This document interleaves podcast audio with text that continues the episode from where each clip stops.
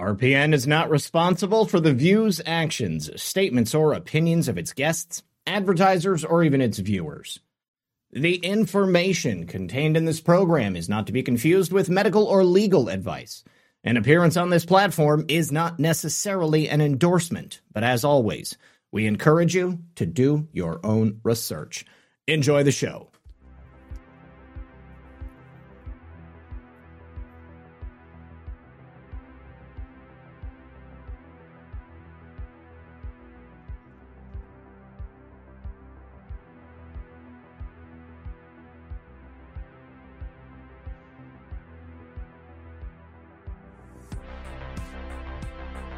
Good evening, everyone.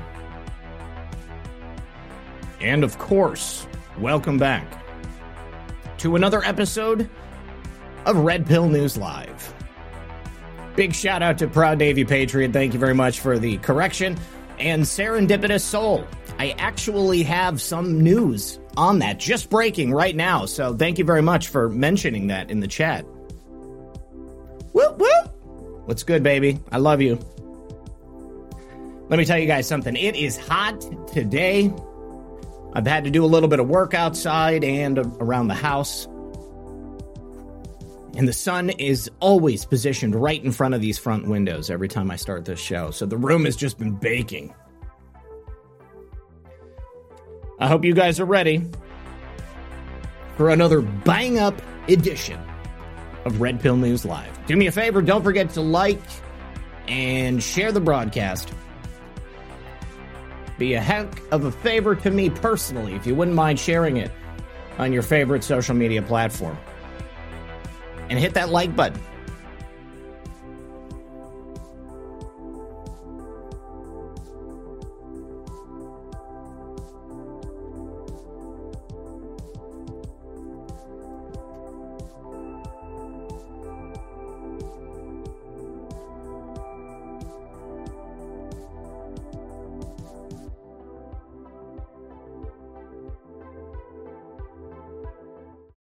All right, good evening and welcome back. I'm so proud to be here with you guys tonight. We have several pieces of interesting information I want to make sure we get to. But first, I just want to say thank you once again. If you wouldn't mind, hit that like button.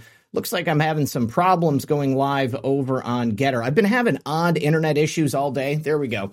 Uh, it uh, I, I, had no internet at all for a couple of hours. Brad actually had no internet as well, but we think we've got that figured out. So we should be good to go for Altered State tonight at 9 p.m. But today here at the house, the internet has been spotty, and I don't really know what that's about. Uh, also had some issues with the computer. Had to reboot the computer a few times, but we are good to go. So let's talk about this very first bit of news because I think for a lot of people, it's going to throw you for a loop maybe you're not surprised. I don't know, but uh, Robert F. Kennedy Jr. is officially throwing his hat in the ring to run for president against Joe Biden in the Democrat primary. Now, if there was anyone who could beat Joe Biden and make it plausible I mean, actually beat him, getting a larger number of Democrats, I think, because the Kennedy name holds some cachet. Uh, I think it might be RFK. Now, the only question is is his anti vaccine message too much for the brainwashed Democrats of today? Uh, because there are certainly moderate Democrats out there who loved Jack Kennedy, who really despise what the, the, the CIA and the deep state have done to the Kennedy family uh, and they might be willing to vote for Robert F. Kennedy. Also, he's a lot younger. He is a lot quicker. He is a lot more intelligent. He has a, a, a, full grasp on his faculties. So, against Joe Biden, he would be a good candidate.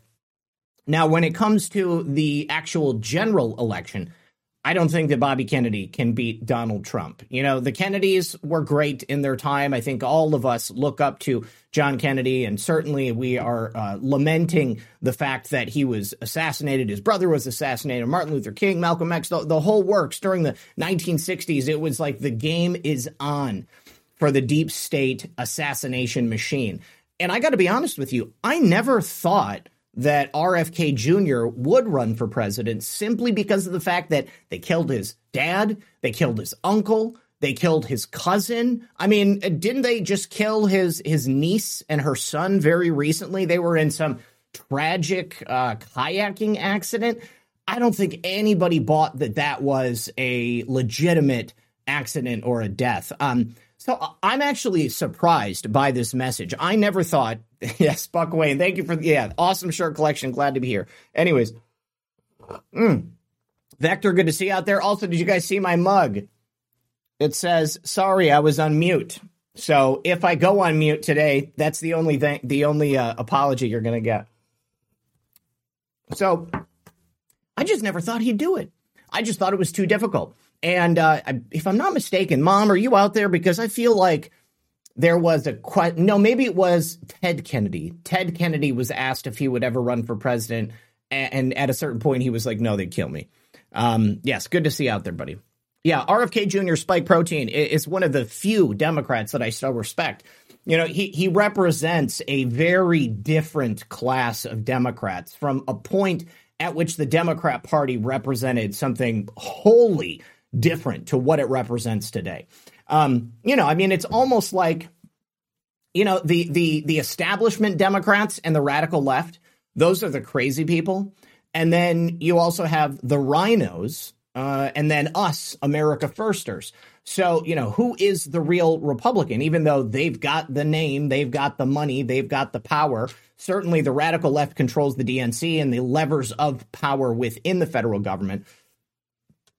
Robert F. Kennedy Jr. and a lot of people like him out there today, uh, especially especially after what the government did with the vaccines, are now looking at uh, at what the Democrats of today offer, and they're saying, you know, sorry, Jack, no.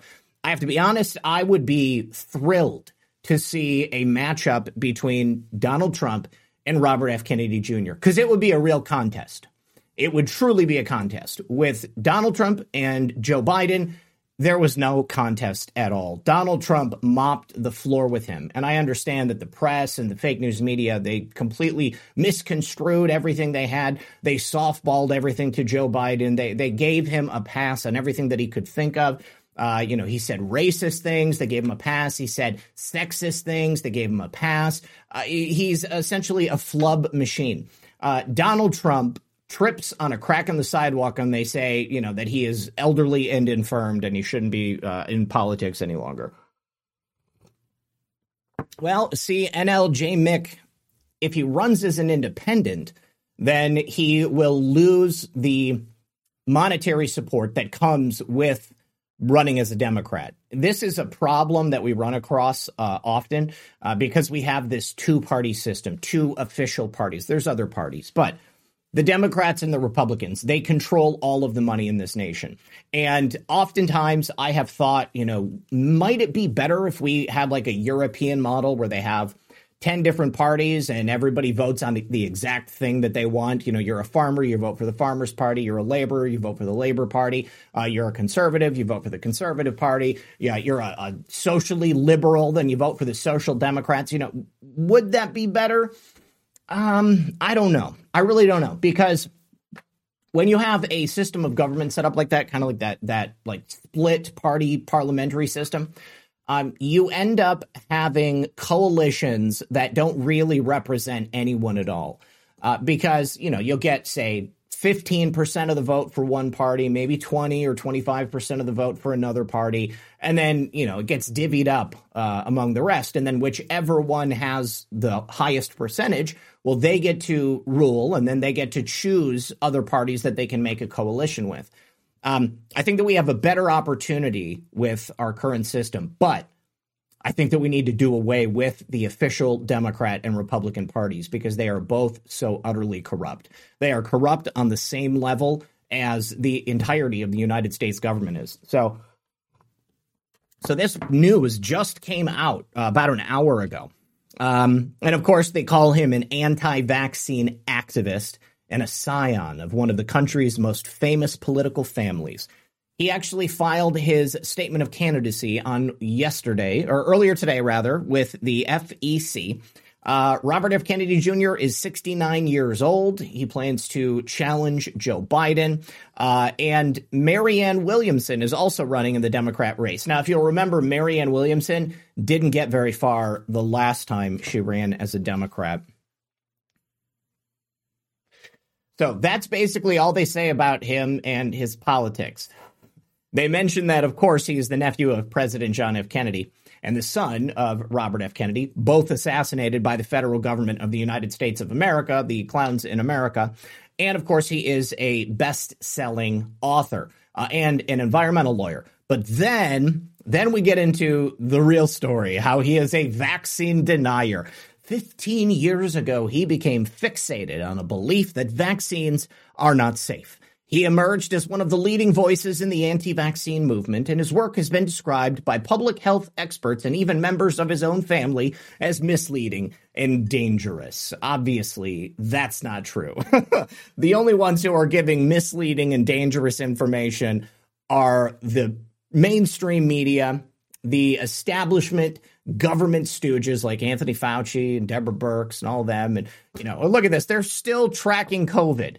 They are still tracking COVID over here on the left. Bloomberg, it's 2023. Did do they put this on everybody's articles or did they put it only on Robert F. Kennedy Jr.'s article? Um, yeah, interestingly enough. They do mention his new book that he released in 2021, The Real Anthony Fauci, on which I am hoping to interview RFK Jr. here very soon. I'm actually going to reach out to him again after this show, and uh, we'll see about having him on. Um, but uh, but yeah, I think this is hilarious. Uh, 177,325 new cases worldwide as of March 9th. 6.8 million total deaths reported worldwide. No distinction between dying with COVID and dying from COVID. Is that 12 billion? 12 billion 749 million 150,878 vaccine doses administered in 84, 184 countries. and stocks are up. and, the, and, the, and the treasury bond yield is up as well, 1.5%. Mm.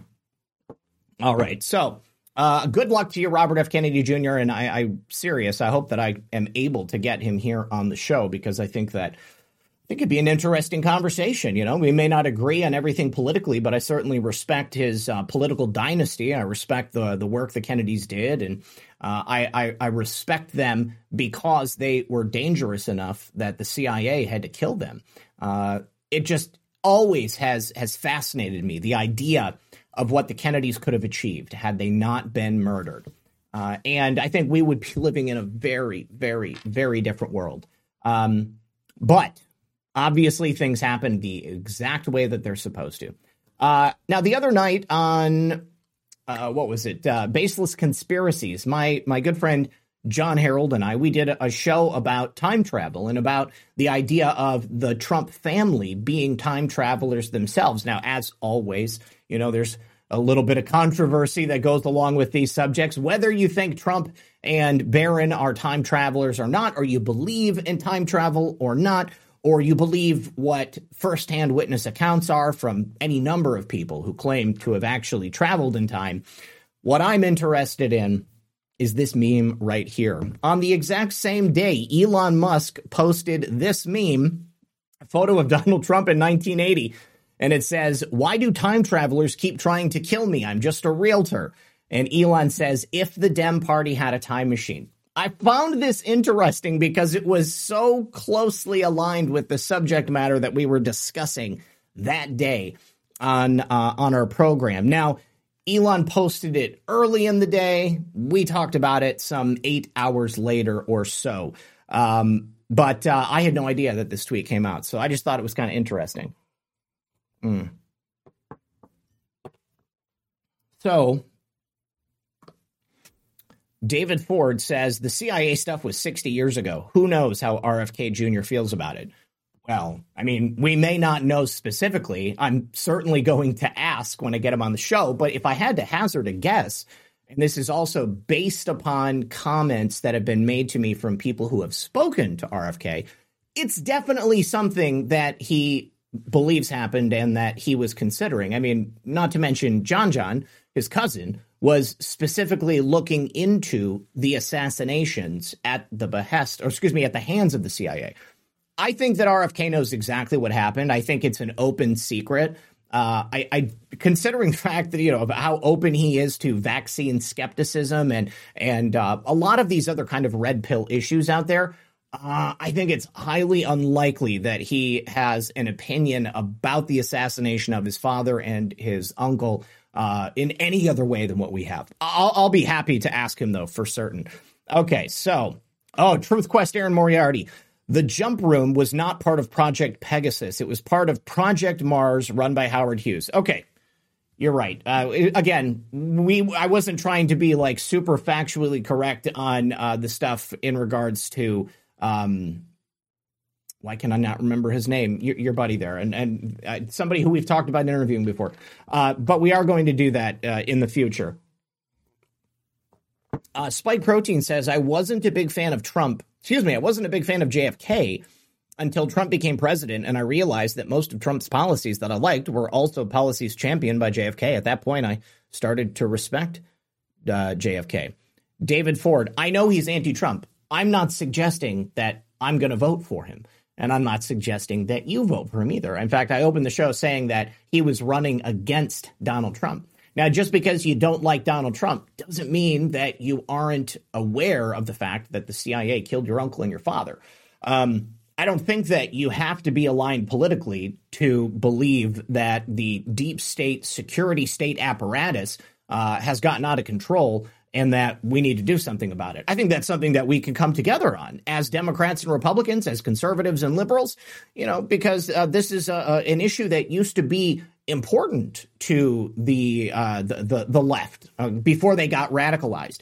You know, they used to be suspicious of the CIA and the intelligence apparatus because they knew that the CIA killed JFK.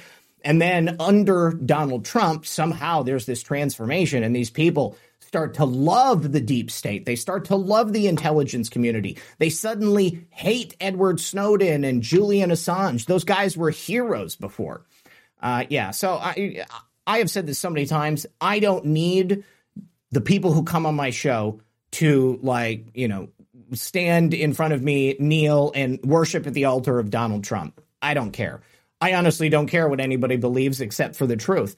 And if somebody has an opinion that's different than mine and we can't come to an agreement on it and I'm unable to convince them, it's just not something I'm worried about wasting a whole bunch of time on. So, okay. Okay. Good, David. Good, good, good. Because sometimes people are just like, you know, why are you going to have that person on the show? You know, well, you know, if if you if you wouldn't want to have him on the show, then you know that's your thing. That's your bag. You know, I mean, like this is my show. I want to I want to have conversations with people. Sometimes I want to know why they think the way they think, and the only way I can do that is if I have a conversation with them. And to be frank, I'm so busy. The only time that I get to do it is when I'm on a show like this. Okay, so that's enough about that. David, I appreciate you uh, uh, bringing it up regardless. Um, here is an interesting story, and I kind of wanted to get your thoughts on it, guys, because, you know, there's a lot of speculation about. Uh, you know, wh- who is Mike Pence? Is this guy a good guy or a bad guy? If you know, if you read Devolution, obviously you think that Pence is a good guy. Well, you might not think that. You, you, you know that John thinks that Pence is a good guy. I think a lot of people uh, are on that train, but then a lot of people are just, you know, no, I don't trust Mike Pence. You know, I, I'm the kind of person who will uh, trust what you show me, and you know, and I only go so far with it. So, what has Mike Pence shown me? Well, I mean, he's he's been kind of adversarial to Donald Trump. He said that it's time for a change in leadership, um, but I am not averse to the idea that Mike Pence is playing a role. So I kind of look at people like Mike Pence with uh, cautious skepticism. You know, I'm not going out to lunch with Mike Pence. I don't need to entrust anything in my life that's important to Mike Pence. In the end of the day, I think that he's truly irrelevant in like the way this story goes in the future. Uh, he may have been important while President Trump was actually in office, but right now he's doing his own thing. Or Maybe he's doing exactly what President Trump wants him to do. I don't know. But we had learned not that long ago that Uh, Just Revere, don't I love RFK, but don't forget he's huge on climate. And once told Yahoo News that Trump was bad because he wasn't nice enough to China. yeah, again, I'm not going to vote for RFK, uh, and uh, and I'm not uh, suggesting that anybody else here should vote for RFK either. I simply think that it would be an interesting contest because RFK has his wits about him as opposed to Joe Biden excuse me, who doesn't. Uh, it's just not a fair fight. You know, have you guys ever beat up a crippled kid? Yeah, there's not much fun in that because they can't fight back in the same way that somebody who isn't crippled can. This is kind of the same thing.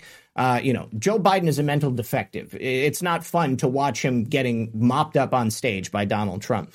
And I've never beat up a crippled kid for, you know, just just for the sake of the argument. It was just an analogy. Penny Whitbrot, good to see you, Penny. Because diverse people who don't agree with everything we believe make for interesting conversations. Yes, I absolutely agree with you.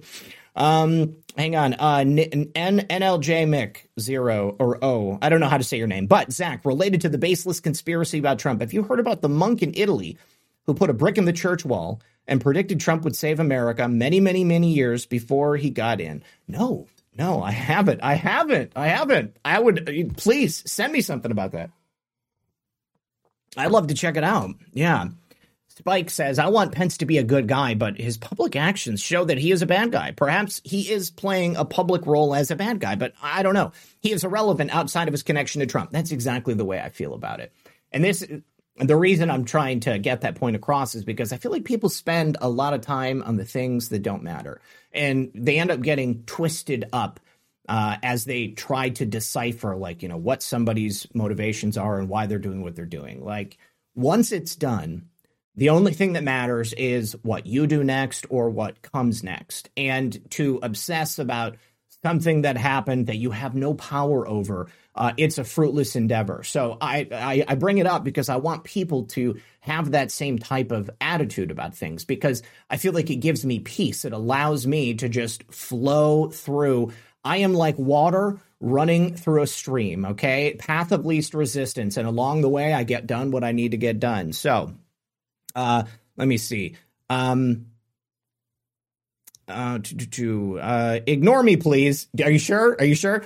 Hey, Red Pill, do you did you do the reptilian episode on baseless conspiracies? No, we didn't. That's definitely coming up. That's but again, uh, I want everybody to go. Please do me a favor. I want you to go to John's um, Twitter and the and and uh, also his uh, his Truth Social. We have a post which we asked people to submit conspiracies to, so that we can talk about those on a future episode. Mm. All right. Thank you also to Polly over there on the Foxhole for dropping a, a can and some shades. I really appreciate it. Um, yes, uh, uh, we missed you too, Penny. I'm really glad that you're okay. I, you had me so scared, you guys. So she texted me and was telling me what was going on, and I was like, oh, I, you know, I didn't know what to think. Uh, I was so afraid that we were going to lose you, and I was like, please, you know, have extra work for Penny to do here on Earth so that she doesn't have to leave again, again and uh, and thank God here you are and you're healing up. David says, uh, listen to you every day, just on app usually, so I don't come in the chat. Thanks. Well, awesome, David. I'm glad to have you here, buddy. I'm glad that you are in the chat. Um, and uh, and just so everybody knows, you know, I mean, like my one of my favorite things is when I can like chat it up with you guys. Uh, I think that I, I just I I tend to feel like I always have to be talking, and so um like when there's like uncomfortable pauses. I mean, I just I think about radio. I kind I kind of was trained in radio long time ago back in the day. And like that was like one of the the the rules is that you never allow silence on the air. There always has to be something going on. So you have to keep talking or you have to be playing music or something like that. Anyway. So mike pence is scheduled to testify uh, before the grand jury that is deciding a, ga- a case against president trump now considering the fact that the the case uh, with the grand jury in Manhattan has already decided on charges against Donald Trump. Uh, where does that leave us? Um, that must be either the special counsel investigation uh, or perhaps it could be the investigation down in Georgia. We know that both of those are not going anywhere in terms of finding a crime against President Trump.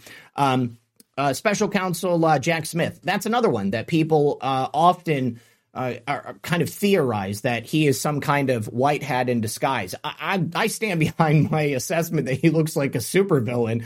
Um, I don't have any good feelings from Jack Smith, and I'm, you know, I've been wrong before. So maybe that will turn out to be uh, something good. Um, but mm, I am leaning towards that he is not a Trump fan and that uh, if he is playing a role, he is not aware of the role he's playing. So, you know, I, and, you know, maybe Kyle thinks something different, but, uh, but that's okay. So, Pence was subpoenaed by counsel Jack Smith, special counsel Jack Smith, back in February. Now, he argued that because he was president of the Senate, uh, he was acting as a member of the legislative branch on January 6th, and therefore he is protected from the DOJ's demands that he come in and testify. Uh, he also argued that, uh, hold on, hold on. Uh, I'm sorry, Boasberg, who is overseeing this, remember corrupt federal judge James Boasberg, has ruled that Pence can decline to answer any questions about his time presiding over the Senate. So that means that even if Mike Pence comes in and testify, and it looks like he will, he, he doesn't have to answer anything that is related to while he was acting as the uh, um, as the leader of the Senate. So uh, this is where I think they would be hoping to get some type of incriminating information about Donald Trump. Perhaps uh, he will go ahead and plead the fifth, and you know just say I don't want to answer any questions on anything. But uh, this is going to be interesting. I'm actually uh, I'm looking forward to getting Mike Pence's testimony uh, after he is called before this grand jury and he's asked to testify. Um, all right, so let's let's talk a little bit more about uh, the the indictment of, uh, of President Trump. Um, you know, I said in the trailer for this program, a couple of interesting things have happened in the last couple of days. First of all, Stormy Daniels had that. I, I had read it. I had read a couple of different uh, numbers that were quoted. Um, yesterday, I saw 166,000. Today, I saw 122,000. She has been ordered to pay that judgment to uh, to President Trump, and then you know, lo and behold, he gets uh, arraigned that day. Um, and it is in regards to this particular deal here. Now, you know, the the charges that they are attempting to pin on President Trump uh, are so thin. They they just they have no weight. They have no merit, and we'll go through them in a little bit more detail here. Um, but I, I'm not the only person who sees that. You know, I mean, there are plenty of people in the legal world on both the right and the left that that all recognize that this is a political witch hunt. You know, I mean, th- this is everything that Donald Trump claimed was happening to him and to this nation personified. They have put it on full display.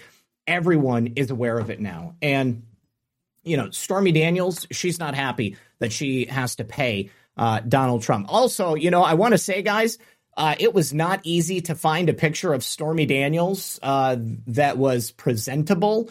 Uh, if you go and search for pictures of Stormy Daniels, all you're going to find is naked stuff. I found one photograph of her with her clothes on and uh, and I actually used a different face from another photograph because I wanted to make her look not so happy. Uh, Stun Gun One, who is now a monthly supporter over on Locals and Rumble, says, uh, "Hello, Patriots. Hey, what's up, brother? Thank you so much. I appreciate that. Thank you very much to everybody who is supporting the show. Um, you were eating supper. You."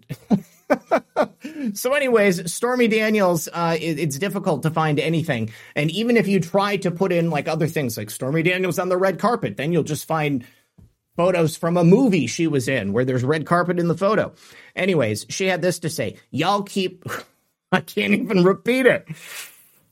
Y'all keep saying ejaculation dumpster like it's a bad thing. It's definitely more fun being sexy being under my sexy man instead of under arrest. Oh, I see what she did there. She turned it around on President Trump and tried to make it out that he has done something illegal and that he's under arrest. Well, you know, President Trump was in and out. And one major difference is that Donald Trump will not be convicted of anything. Uh, but Stormy Daniels is still going to owe him $122,000. Now, I want to play a video for you guys that I think that you're going to hold on. Do you remember on Monday? Where was it? Where was it yesterday? when I uh, I I I pretended to be that guy. I pretended to be that college student who um, had uh, called in a death threat. I guess it was to Matt Gates. We now learned that it's Matt Gaetz. You just, Penny says I just googled me, no nudes. oh man. Anyways, um, Alan Poehler, remember Alan Poehler, the Democrat, the young Democrat college student who had called in a death threat, left a voicemail for Matt Gaetz like a big idiot, big stupid idiot. Anyways, we actually have video of the alleged call, and uh, this is courtesy of Rise Attire. Hi, my name is Allan Poller, A L L A N P O L L E R. And I just want you to know, Representative Redacted, if you keep coming for the gays, we're going to strike back, and I guarantee you, you will not want to f- with us. We will kill you if that's what it takes. I will take a bullet to your fucking head if you fuck with my rights anymore. And if you want to keep going down that path, you know who's next. I don't know if it was exactly in that voice, but uh Oh, Support Rise Attire, riseattireusa.com. They have so many cool shirts. You can get Red Pill 78 shirts there, hoodies, a whole slew of different content and, uh, and, and materials from some of your favorite podcasters. But anyways, I just wanted to say thank you, uh, to my friends at Rise Attire for putting that together. Um, now, here is uh, another video that uh, that I had found. This is a uh, a black woman uh, who is speaking out about the unequal system of justice that we have here in America. Uh, she is not a political channel, but she's interesting because she's black and she is speaking out in favor of Donald Trump. Now, uh, it looks like, at least now, she is going to support Donald Trump in 2024, but that she did not support him in the past. But, like, per my argument over the last week, this indictment will push Donald Trump over the top. He will get so much support from it, and it's already happening. Let's take a listen to Rear Taught You. I just wanted to go live for all the clowns that are calling me a bot. No, I'm not a bot. Clearly, I'm right here. My name is Aretha Castro. I have nothing to hide. Like I said, I was a police officer for almost eight years. I do not believe that anybody is above the law. My point is, they are not charging everybody for their crimes. So don't sit here and try to act like they are. We have politicians that are doing insider trading every single day. Nancy Pelosi is the worst one. If we're going to call everybody out, then let's call it even. Bill Clinton paid off Paula. What? You have Obama that has done numerous crimes. You have Joe Biden right now. Let's not even get started. Keep it real and be honest with yourself. Again, no, I'm not a bot. My page is dedicated to trading because I'm a girl who trades options. Okay, so uh, not a fan of Donald Trump until he started being persecuted. And she does uh, what we've been doing for the last several years, rattling off the crimes of the left. And she's absolutely right. This is why this indictment is going to have so much of an impact. Because as we have seen for years, politicians, famous people, the American oligarchs, they have gotten away with crime after crime after crime. Because they're have because they have power, because they have privilege, like they like to talk about all the time. They they accuse us of having privilege because I'm a white man, okay? Uh, but I'll tell you what real privilege is. Real privilege is getting insider information because you're a representative in Congress and then handing it over to your husband and your broker or just going to your own desk inside the office building there on Capitol Hill and making a couple of day trades, saving yourself millions of dollars because you did something before a company tanked, or you make millions of dollars because you did something before a move was made or announced to the public. That's called insider trading, and Congress people do it all the time. Uh, we have seen it time and time again. It's not just Democrats, it's Republicans as well. And this is something that nobody ever got in trouble for. Well, maybe they'll be charged now. Maybe the congressman who insider trade will now be prosecuted by local prosecutors who would otherwise have just said, "Oh, I can I can never get the okay to do this." there will definitely, definitely be conservative prosecutors who are like, you know, wow, you know, I wouldn't mind being attorney general someday for a Republican administration. Why don't I go after one of these Democrat politicians who so clearly broke laws? Now, who's a person that she named? Yeah, I'm not looking too white, too white right now, Zak. That's right. Yeah, I'm actually feeling a little pale. I haven't really been out to like properly sunbathe. Uh, it's about a week now, but I did walk the dogs with my face uh, held high towards the sky the entire time. But one of those names, one of those names that she mentioned was Barack Hussein Obama. And wouldn't you know it? Wouldn't you know it? We actually have a story that I was waiting to pull up and tell you guys about. Do you remember the 1MDB scandal? This was a scandal involving some Malaysian guys who were attempting to put together a bunch of Hollywood deals, and they got in bed with people like Leonardo DiCaprio and also the Democrat Party.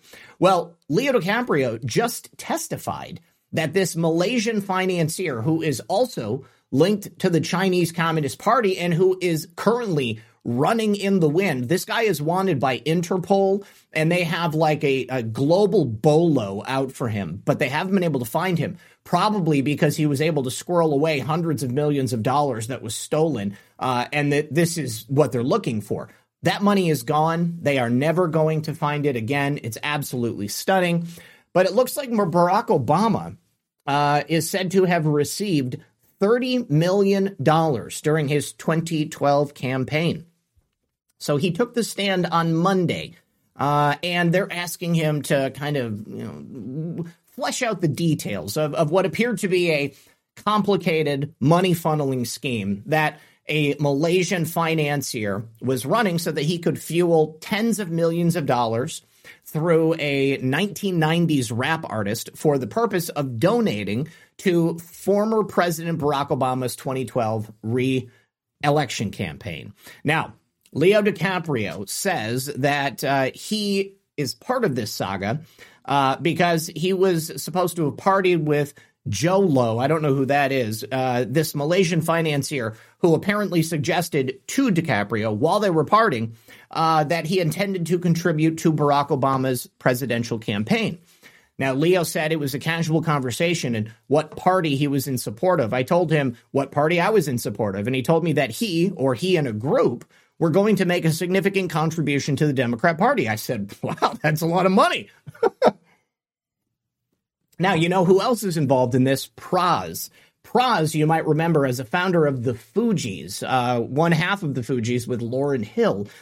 Um, now, Pras had been recruited by this guy, Jho Low, in an effort to funnel the money into Barack Obama's reelection campaign. Because, of course, foreigners like Jho Low or the Chinese Communist Party are not allowed to contribute to U.S. campaigns.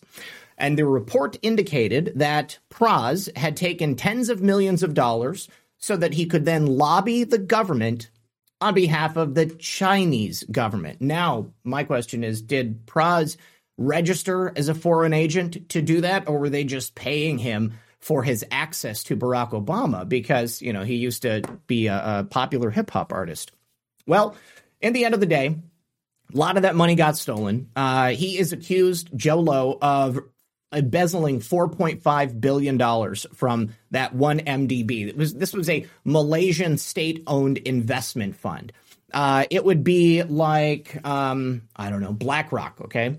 Let's say that uh, BlackRock uh, was like majority owned by the United States government, and they chose somebody like Larry Fink to run it. And then Larry Fink stole billions of dollars from it, put it away in some accounts with some creative accounting so nobody would ever know. And then he just ran, and the guy's gone. You know, it's probably got massive plastic surgery. Just looks like a complete. He could even be a woman at this point. Might not even be a man anymore. mm. All right, you guys, do me a favor. If you're just getting here, hit that thumbs up right over there. All right, so how does Jho Low and Leo DiCaprio come back together? Well, 1MDB uh, was a part financier of The Wolf of Wall Street. It was a good movie. Uh, now, DiCaprio said that he and Low carried on a friendship for a number of years.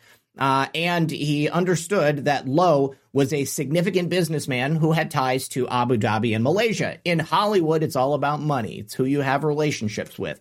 Now, uh, according to Utusan Malaysia, the Inspector General of Police has confirmed that this fugitive, Jho Low, is currently hiding in Macau, and they believe that Jho Low and his family have been seen moving freely in Hong Kong. Well, if he is a spy working for the Chinese Communist Party, then it makes sense that they would allow him to live there and uh, and apparently just move around freely. So that guy Pras was apparently paid $70 million to uh, uh, assist Low.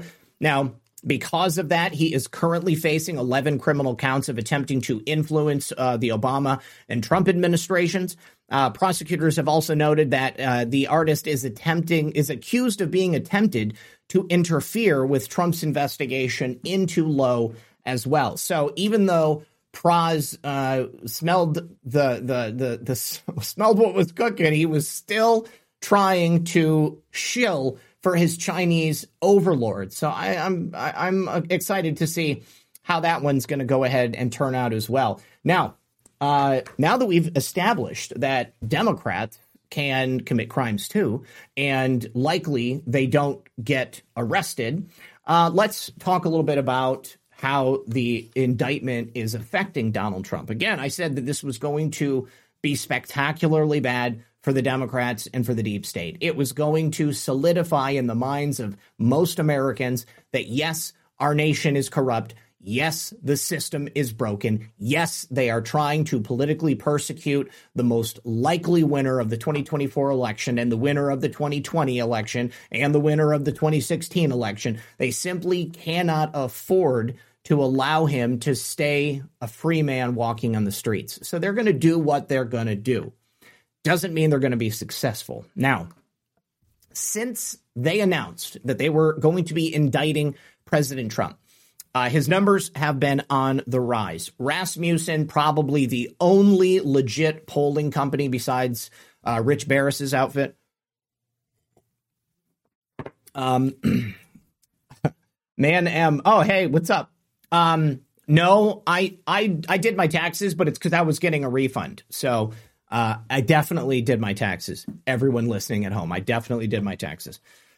Um, but this Rasmussen poll shows that Donald Trump is crushing Joe Biden. I mean, he was doing great before they announced that they plan to indict him.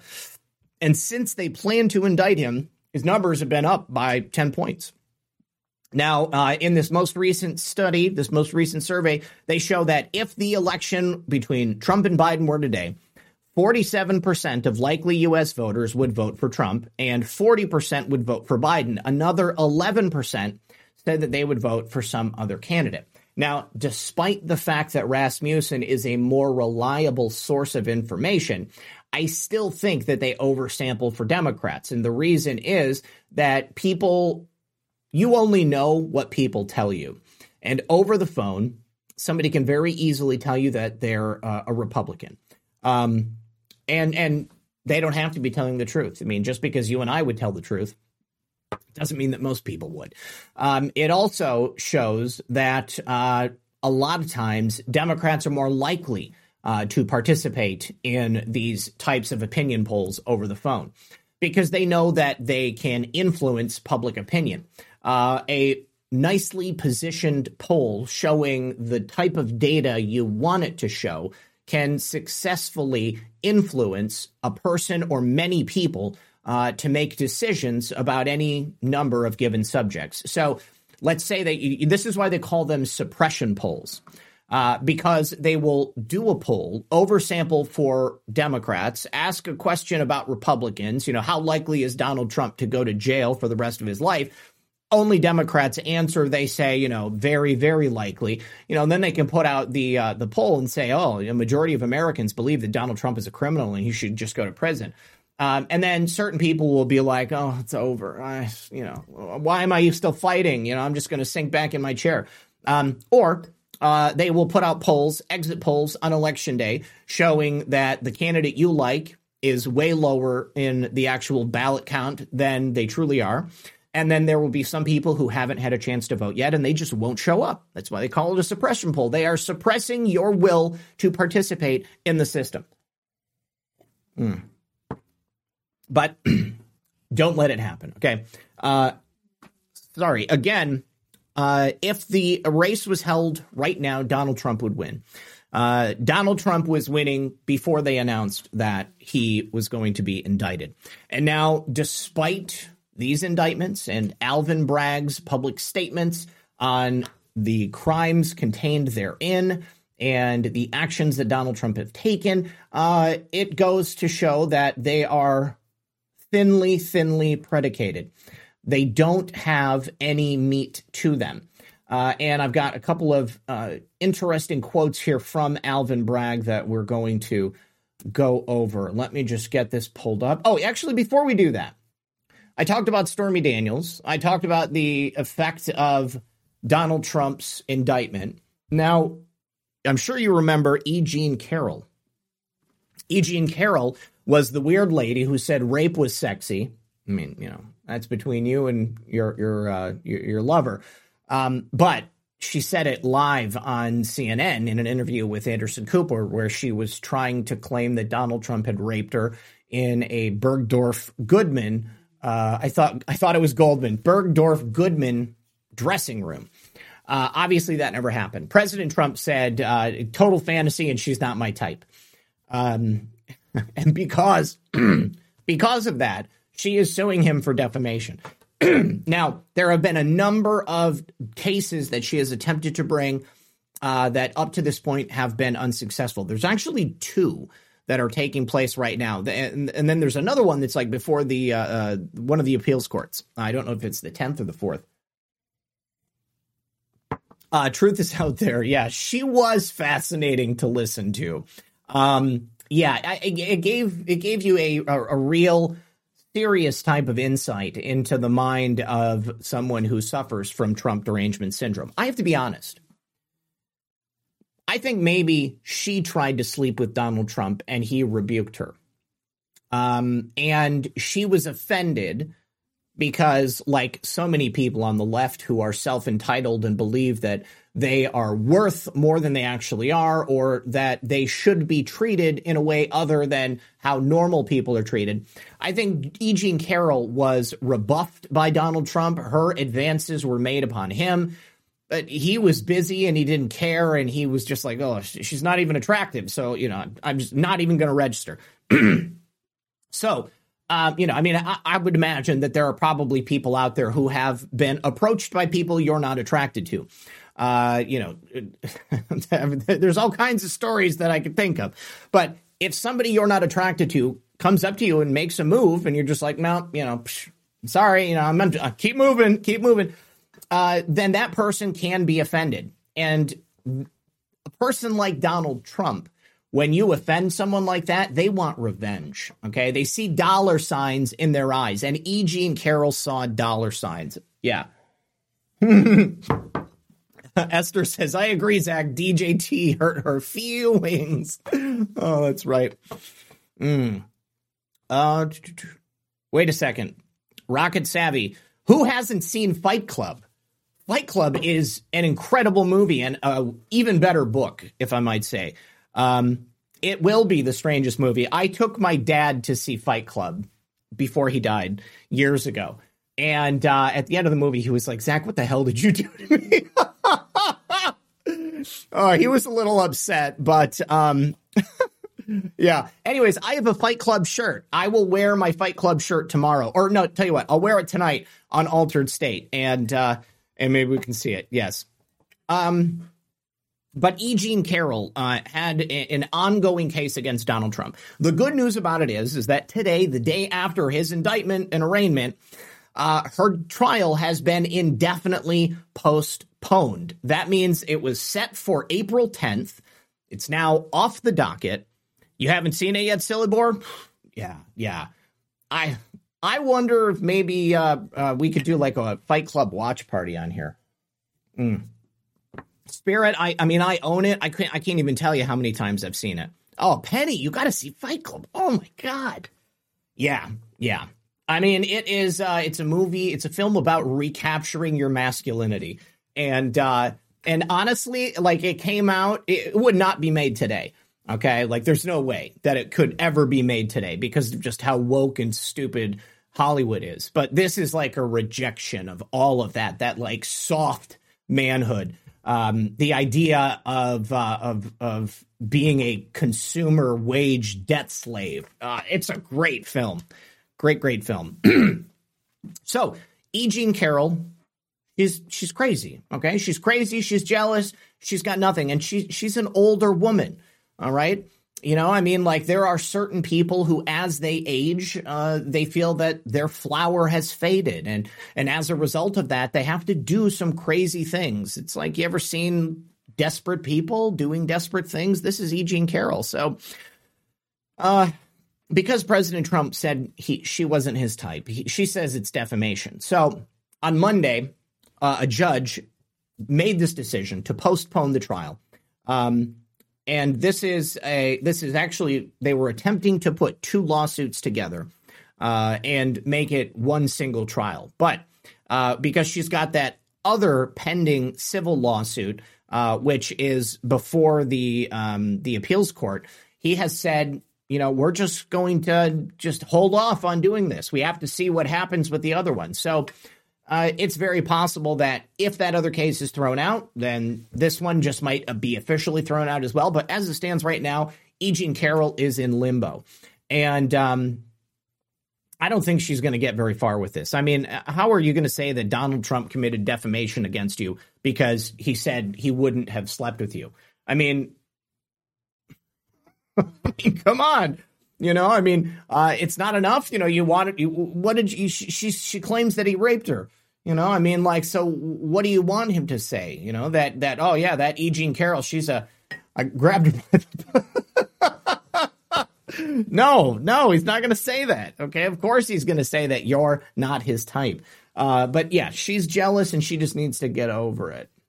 Oh, here we go. Um, I did not get a chance to watch the actual um, proceeding yesterday. Um, but what I can tell you is that there was all kinds of discussion about it, like on CNN and MSDNC and left wing news outlets, even on Fox News. Um, did you see that exchange that Brian Kilmeade had where he suggested that President Trump should be gagged? Get the F out of here. Like, like, what are you talking about? you know, I used to enjoy listening to Brian Kilmeade, apparently, or excuse me, occasionally but no more. The guy's done. He's dead to me. Dead to me. Most of the uh, the talent, the on air talent at Fox is is, uh, is dead to me. Um, Tucker Carlson, there are times where he will uh, have flashes of brilliance, and I've said this before. I th- who is making those noises?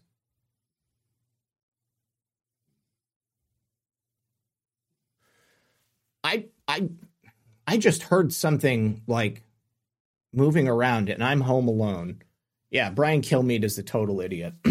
Anyways, I don't know what that noise was, but um, so to have been a fly on that wall and to have actually like felt what Donald Trump was uh, was thinking and you know his actions at people in the court.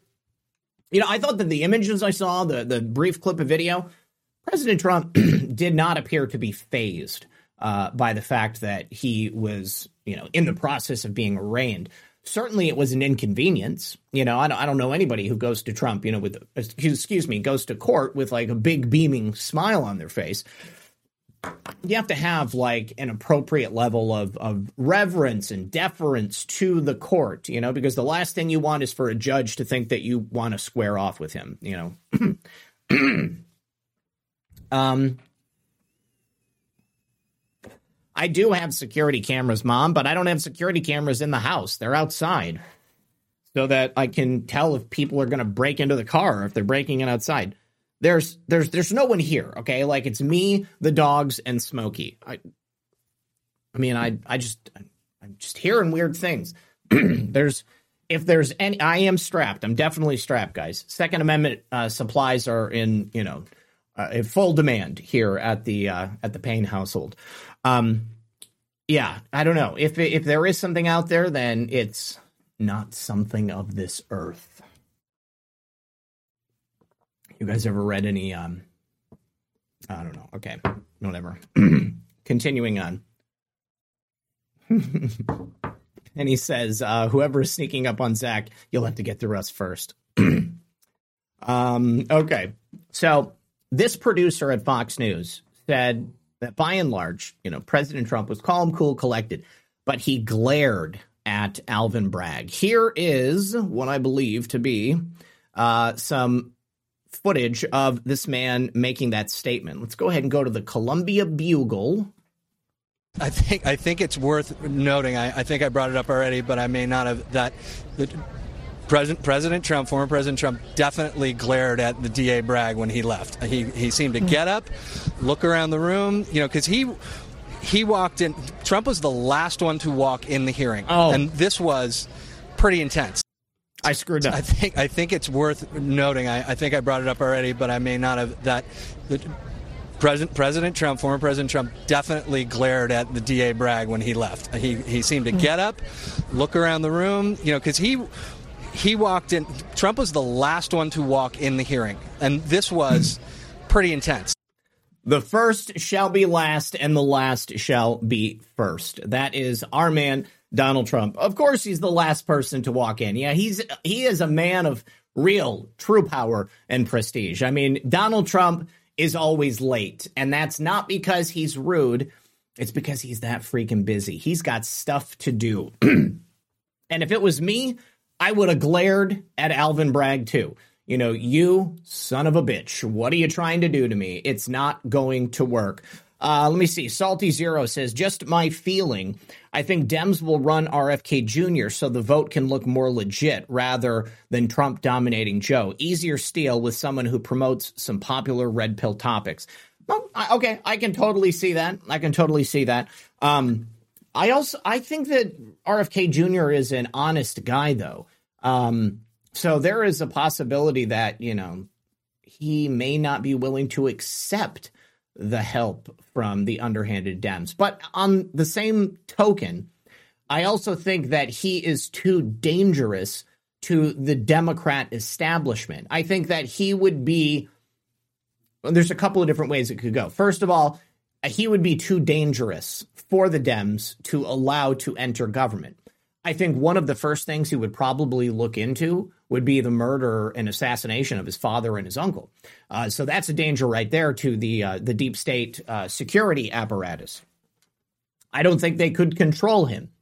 Uh, so if they do allow him to run, pay close attention to who his running mate is, because if God forbid he was to win the election, I don't think he would be president for very long. I, I think that any Kennedy that gets anywhere near a high office like that, their life is going to be very, very precariously placed.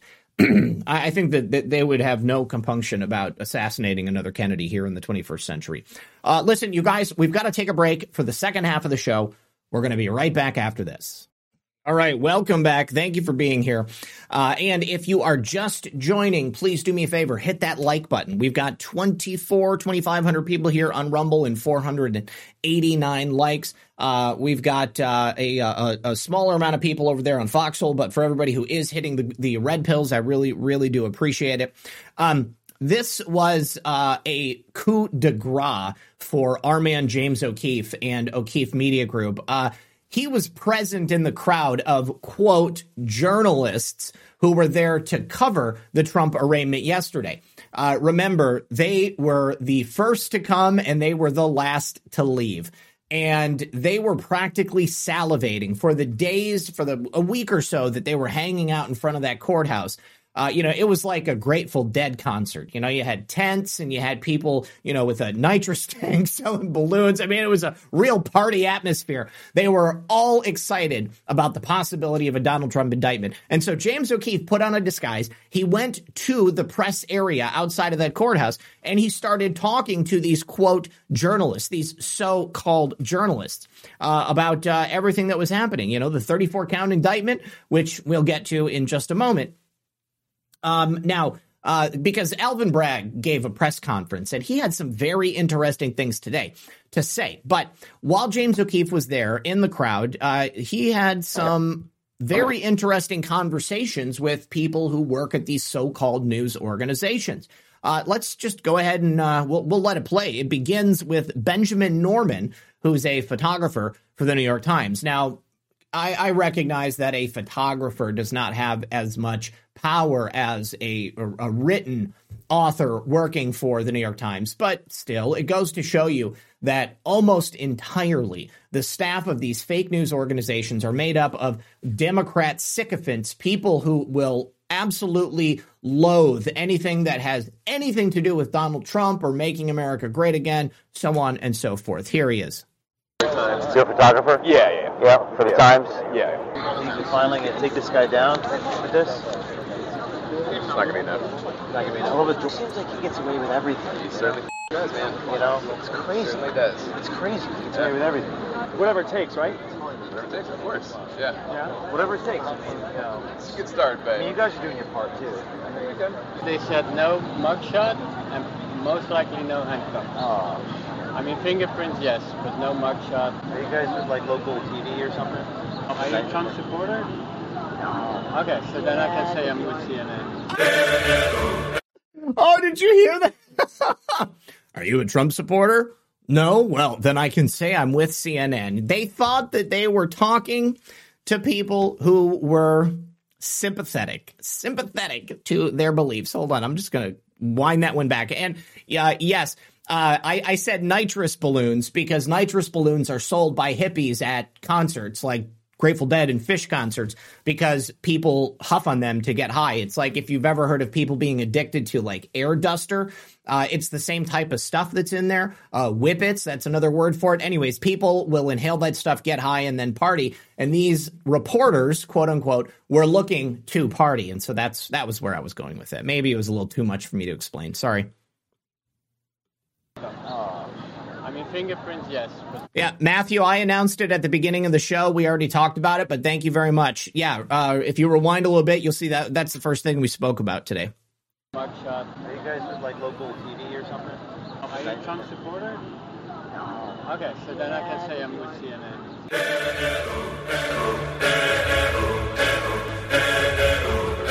We appreciate the good work you guys do. Thank you so much. Yeah, thank, thank you. you. guys for coming. I've never seen so many journalists in my life. I know. We, we know, James. Hi.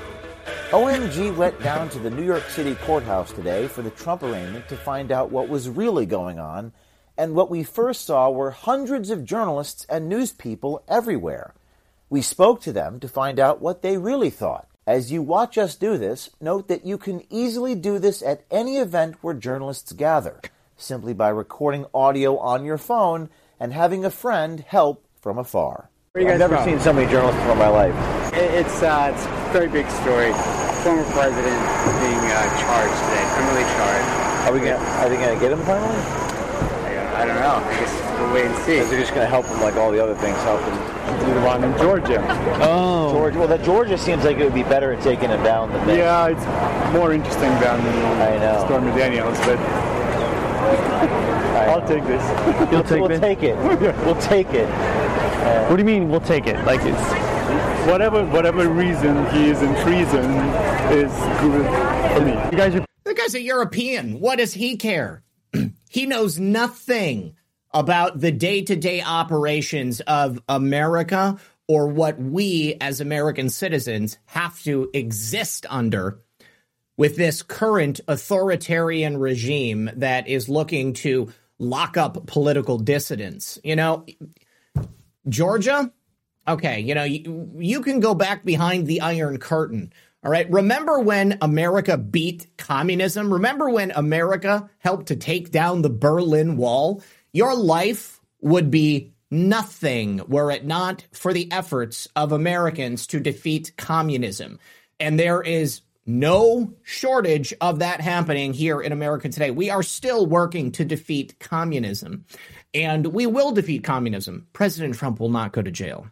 I'm not. No, we're Cameron. Oh, okay, cool. Who do you work for? ABC. ABC? Cool. It depends how much he keeps flipping up, you know? Whatever it takes, right? Hopefully he doesn't. Oh, hopefully he doesn't get the nominee and just goes away. That would be great. I would love to see that on ABC Or he News. gets nominee and loses again. Either one. He seems like he gets away with everything, you know? Yeah, he'll buy his way out. Yeah. He'll buy his way out. OMG also spoke to a district attorney in the same courthouse as Alvin Bragg to find out what her thoughts were on the decision for Bragg to indict Trump. Sylvia Werthmeyer?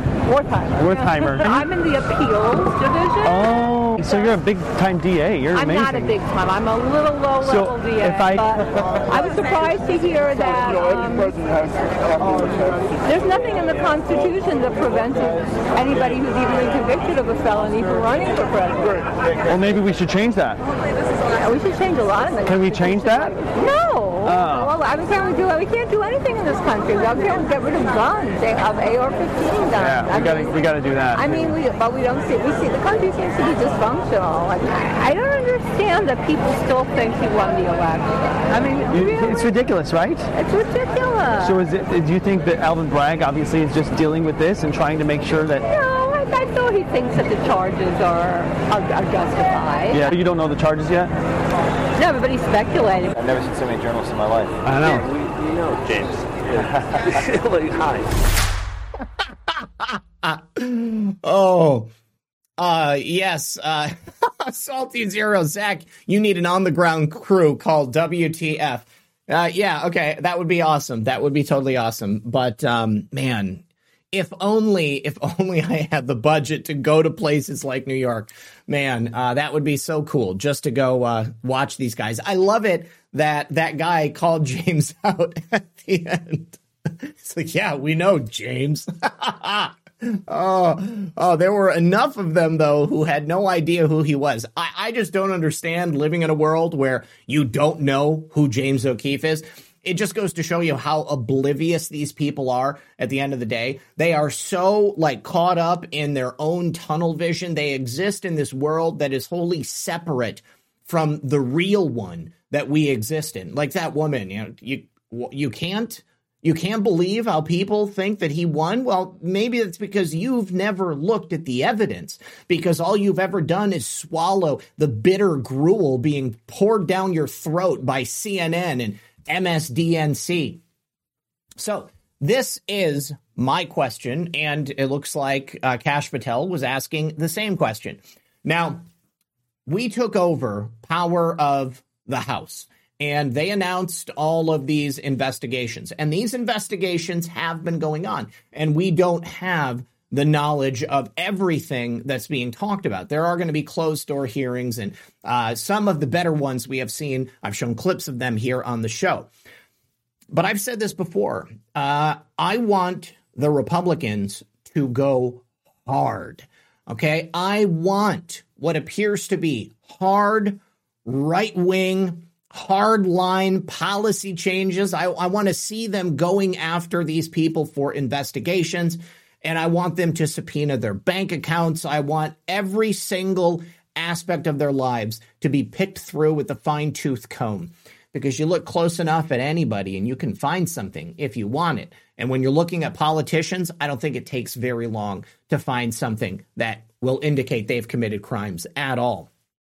So, we undoubtedly are going to be seeing the same type of thing happening as time goes on. I just think that they should be doing it with a little bit more fervor.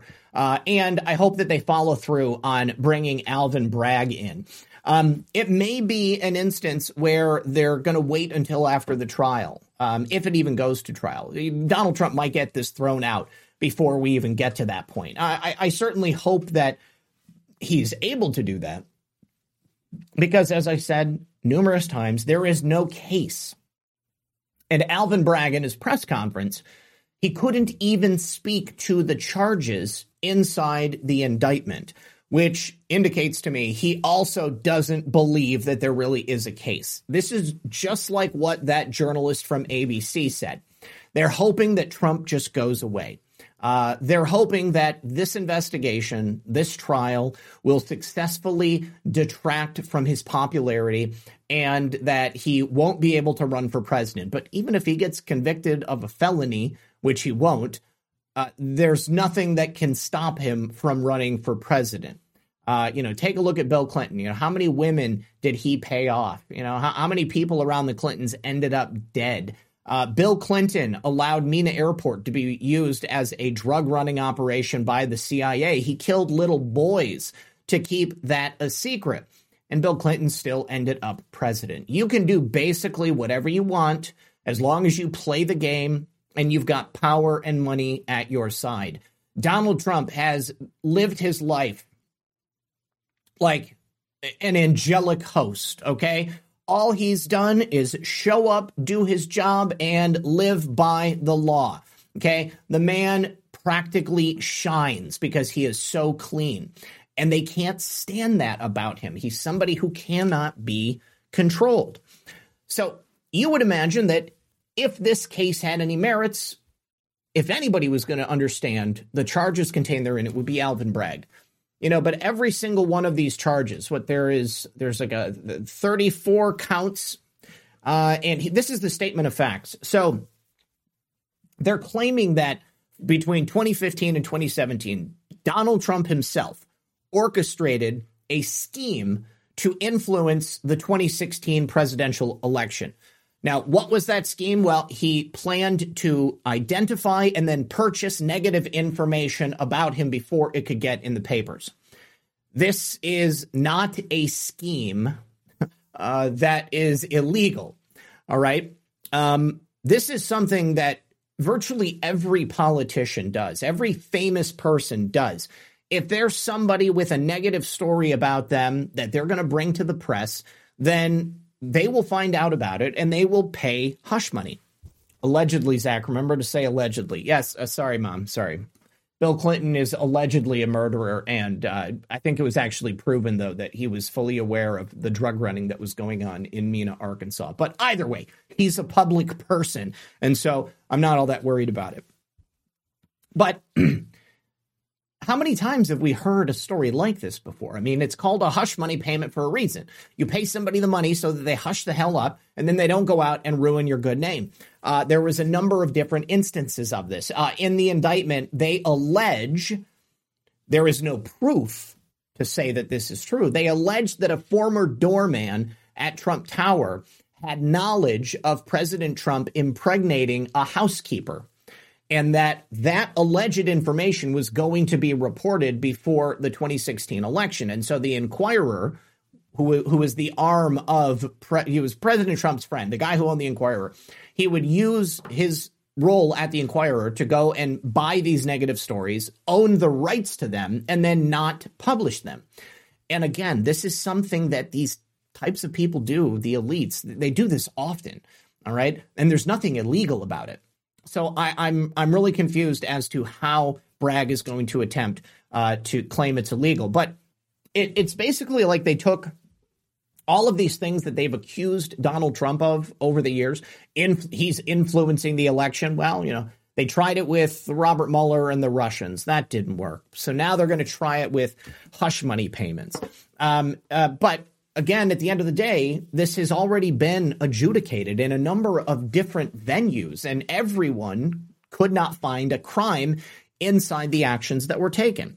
Um, but Bragg believes, or Bragg claims in the statement of facts, that uh, participants who were involved in this bad story buying scheme somehow broke the law because the way that they recorded it in the ledger was somehow illegal.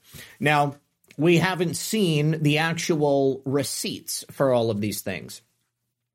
But as as the owner of a company, I can tell you, as anyone out there who has their own business, uh, you know, anything that's related to the running of your business that costs money, it can be written off as something. Okay. Uh, you know, putting gas in your car, you've got to do repairs on your car because during the course of using it for business, you wore out a, you know, control arm or a CV joint, whatever it might be. Uh, you know, this is just how it works. So we have the $130,000 payment to Stormy Daniels, which was already shown to not be illegal. Uh, they claim that the way that he refunded Michael Cohen for it uh, is what's illegal. Um, now, I, t- I spoke with uh, uh, Just Human and, and John, and uh, uh, we, we had a panel last night. Um, uh, Vigilant News was also there. And um, and and we discussed this uh, in detail after we watched President Trump speaking about it. Um, you know, the the biggest takeaway for me is that the the dates on these supposed crimes were when President Trump was running the country. He wasn't in New York and he wasn't running the Trump organization. He certainly wasn't running the day to days of the Trump Family Trust or whatever it is that they call it.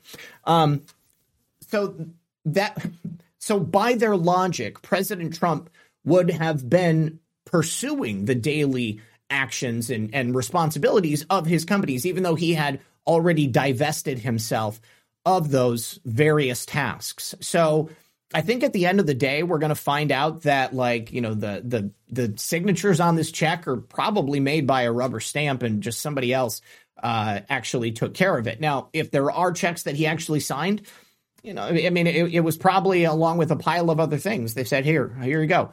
You know, I think they're going to have a very difficult time trying to prove that President Trump had any intentions to do anything illegal with the accounting on uh, these various purchases.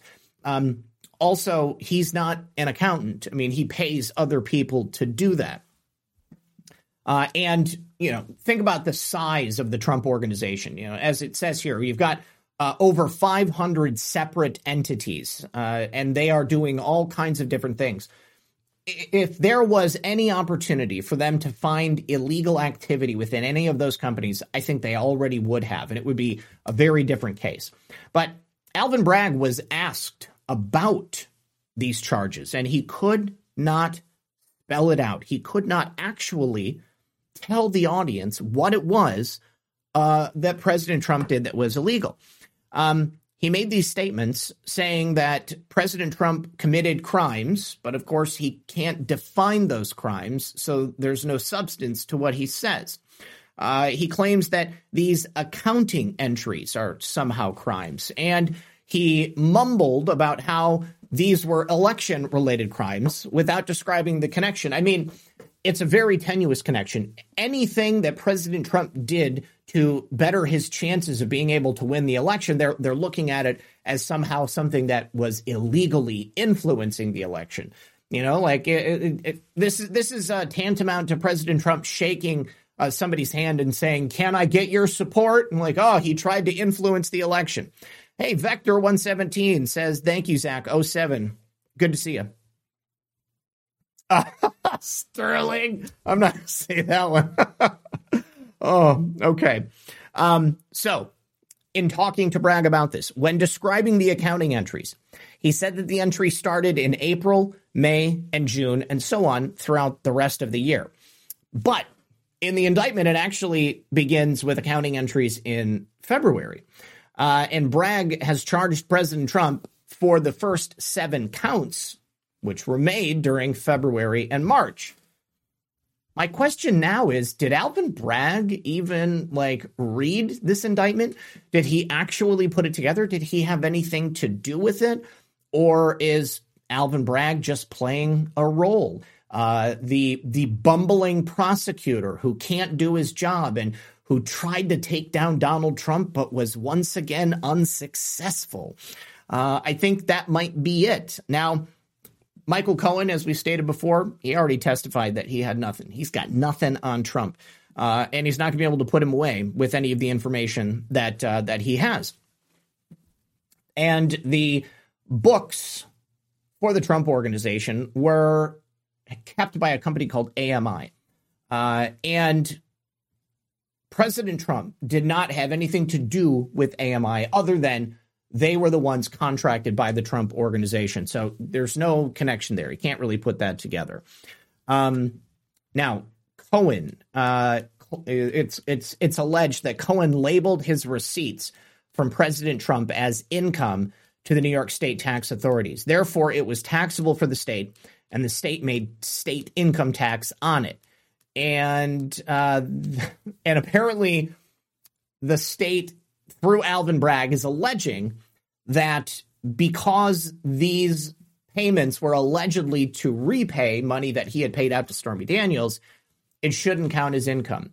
Have you guys ever heard of a state or federal entity, you know, the Treasury Department of your state or the IRS, trying to not count money as income? They want all of it. They want all of that income and they're going to take their cut. They they've got their their their pound of flesh that they want.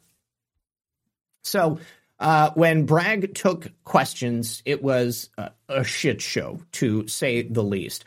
Um, and he just kept saying that President Trump uh, had covered up and, tried to cover up an actual crime, but he cannot define what that crime is. He said that Trump falsified business records that he didn't actually take uh, so that he could impact an election.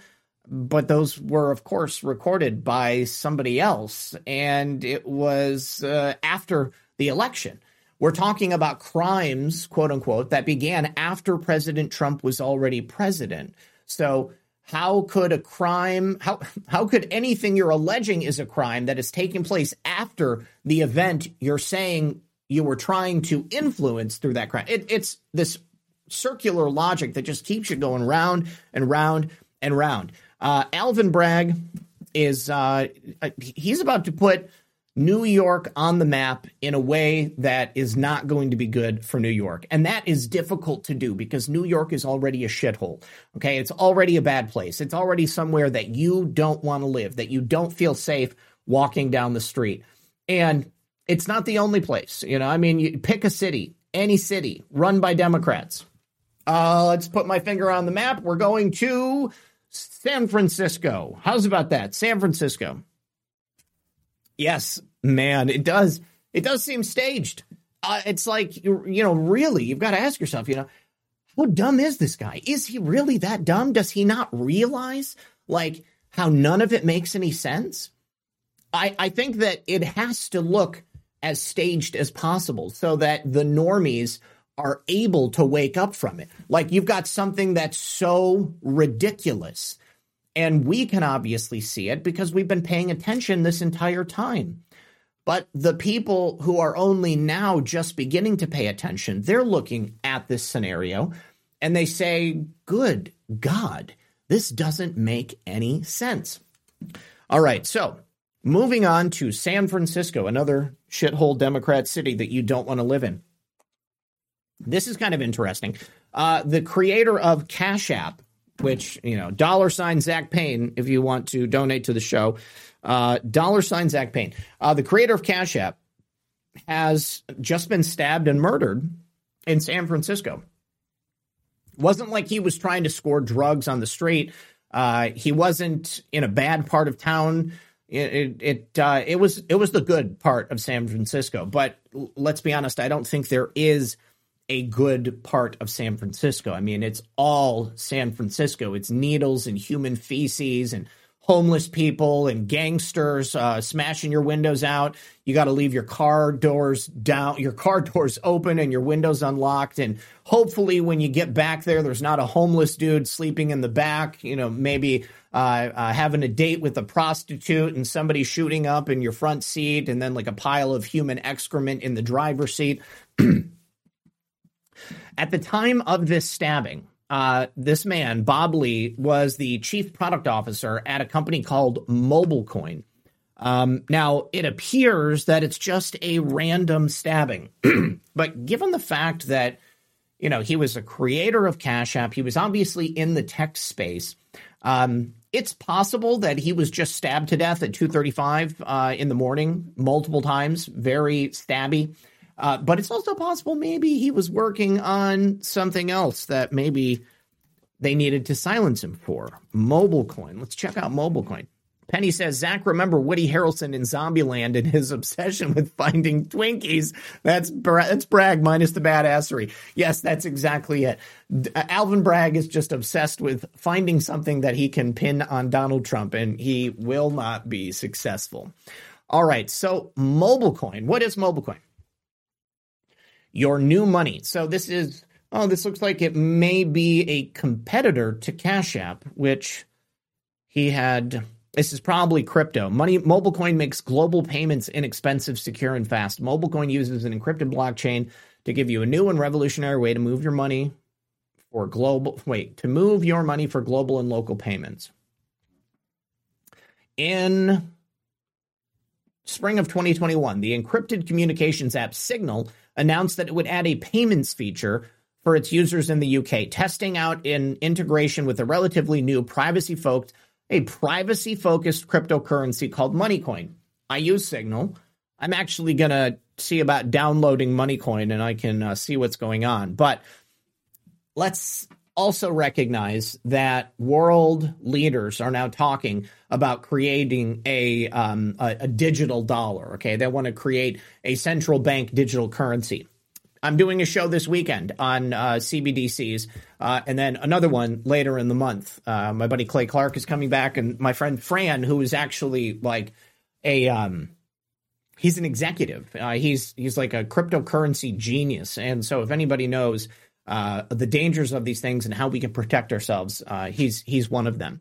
But looks like MobileCoin is being used in a number of different platforms. It looks like messaging platforms and then Binance, uh, Fennec Wallet, uh, but Signal. I'll, I'll, go ahead and check it out and see uh, how I can use it in Signal. I don't know. It just seems a little suspicious. We've had a number of high profile individuals in the crypto tech space be murdered recently, at least die in very suspicious circumstances. So, uh, Scott was, or excuse me, Bob was near downtown San Francisco. Uh, the police said that officers responded to a report of a stabbing at around 2:35 a.m. and they found him with apparent stab wounds. He was taken to the hospital and then later died. Um, there's been no arrest. They have no idea who did it, and they're not talking about any potential suspects. Uh, in 2022, we had a total of 55 murders in San Francisco, and it looks like 2023 is planning to be hot on the heels of the number of murders from last year. Now, of course, we also are supposed to have uh, additional transgender days of visibility. So be ready. You may see someone with uh, a wig on demanding you call them ma'am. Megyn Kelly had an excellent show today with former FEC chairman Brad Smith, who clearly explained why there is no crime. Well worth a listen. Sev Gibson. Yeah, I mean the uh, uh, the the the fact is, I mean we've talked about it so much. It's like tonight I, I want to get Brad's thoughts on it, but I mean th- there is a a number of reasons. Uh, you know, first of all, there is no crime in paying somebody hush money. I mean that's blackmail essentially. Um, so why wouldn't Stormy Daniels be charged? Um, he didn't handle the uh, entries into the accounting book. Um, Michael Cohen reported the money as income, so he got taxed on it. Um, you know, he didn't try to influence the election. He was already president of the United States of America. It's a very, very simple thing. The only thing at the end of the day that I'm worried about is the jury pool in New York. Perhaps they can get it moved to a different jurisdiction. I was uh, surprised to her to learn that in 2016, New York County, which is where Manhattan is, where President Trump, you know, had been living and working for so many years, it was the only New York county to vote for John Kasich. Penny says, any word on the lady who was in Trump Tower in Chicago with a gun? Oh, funny that you mention it, because that's definitely something that uh, I had planned to talk about. Let me actually find the article here. Uh, yes, uh, Penny is correct. There. Ooh, ooh, ooh, ooh, ooh. Oh, we got more information about the Act Blue Democrat money laundering scheme currently taking place in America. Um, we, oh, hang on. Where did this go? so, yes, apparently a woman entered Trump Tower earlier today uh, with a rifle. I'm not certain uh, how it went down or if we have any video, but let's take a look. SWAT officers came to the scene uh, after she entered the building. You probably are a pretty safe bet to say that this woman was a Democrat, some type of loon. Um, and uh, they say it was not an active shooter situation. So either they figured out she was a Democrat real quick and they just put the kibosh on it, uh, slowed it down, uh, or they were able to disarm her very quickly. Let's go ahead and take a look at this video. Great. Okay, Caitlin, thank you very much as we continue to follow breaking news unfolding right outside Chicago's Trump Tower as we take a live look at the uh, outside of 401 North Wabash, where you can see a police response and a SWAT response around the uh, perimeter of that building. We don't have any word yet into the newsroom about what may have prompted that response, but uh, if you're driving or walking, expect possible closures in that area. We will update you as we learn more information. Okay, so they the Chicago Sun Times is saying that this is an apparent domestic related incident. So not somebody who was looking to come in and, you know, find President Trump or something like that or Trump supporters, but uh, she was probably upset that her man was cheating on her. You know, that's uh, that's a safe bet. Okay, so let's talk about that Act Blue situation. Uh, James O'Keefe and O'Keefe Media Group did a great job in kind of breaking this story and showing how small donations were being made in the names of people who had previously donated to the Democrats through Act Blue, and it was being made without their knowledge. Uh, oftentimes, it was hundreds of thousands of dollars way more money than these people made. So then the question becomes where did this money come from? Is it from the cartels? Is it from like George Soros or uber wealthy uh, American oligarchs? Your guess is as good as mine. What we need is a forensic accounting of Act Blue so that we can go back through each of those transactions and trace where that money came from and then remind me to tell you a story about Jeffrey Epstein, okay? I need somebody to say that in the chat. Cisco Lady Liberty. Oh, it's so good to see you. She says, Hello, dear heart. We have ourselves a party now, still holding that beautiful line. Absolutely. I will hold that line until the day I draw my last breath. I'm so glad you're here. It's good to see you. so, 2020, Black Lives Matter funneled money through Act Blue, and that went to Democrats. It didn't go to black people or black lives. Uh, didn't go to help the black condition. It went to help Democrats. They used the death of George Floyd to siphon as much money out of the American public as possible. It was like, uh, uh, uh there will be blood. You know, I drink your milkshake. Like, I'm going to suck that up, and you're not going to have any milkshake. That's exactly what the Democrats do. Um, now, also in 2019, uh, turns out that Act Blue had been suspected of performing these same types of things. You, you had the majority of donors who were untraceable and also unemployed. Steph Gibson says, uh, Tori says article today claims that Trump indictment was actually authorized by AI. She used GPT zero to demonstrate this. I'm not convinced.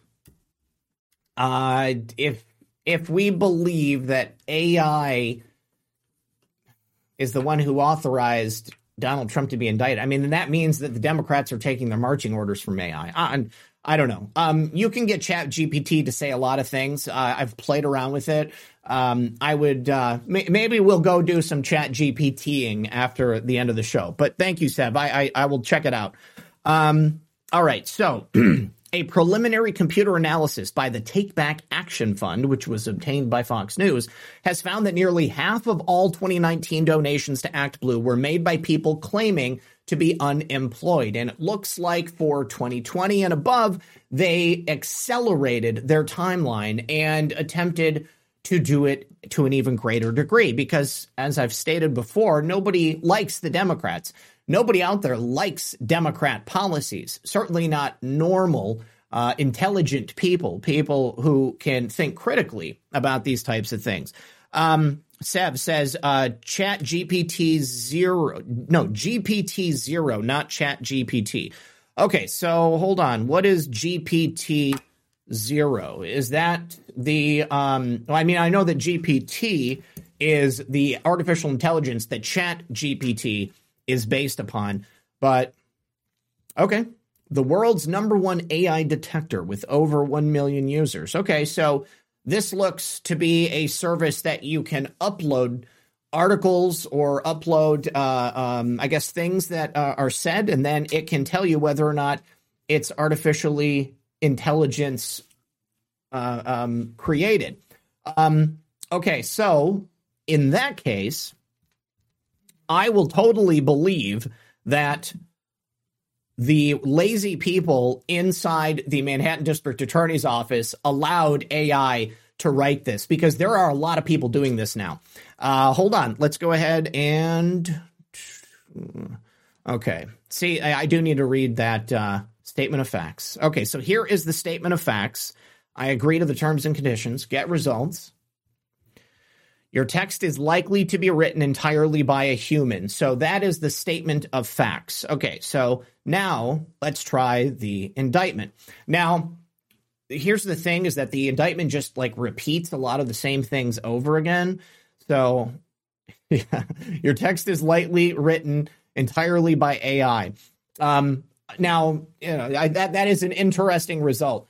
Um, but again, I don't, uh, I, I, I, I do not hold it past these people to just, you know, give the information to Chat GPT and uh, and then tell it to spit out an indictment based upon the uh, information on that. Penny says the unemployed buying elections. Got to say, I did not see that coming. You want chat.ai, by the way. What is chat.ai?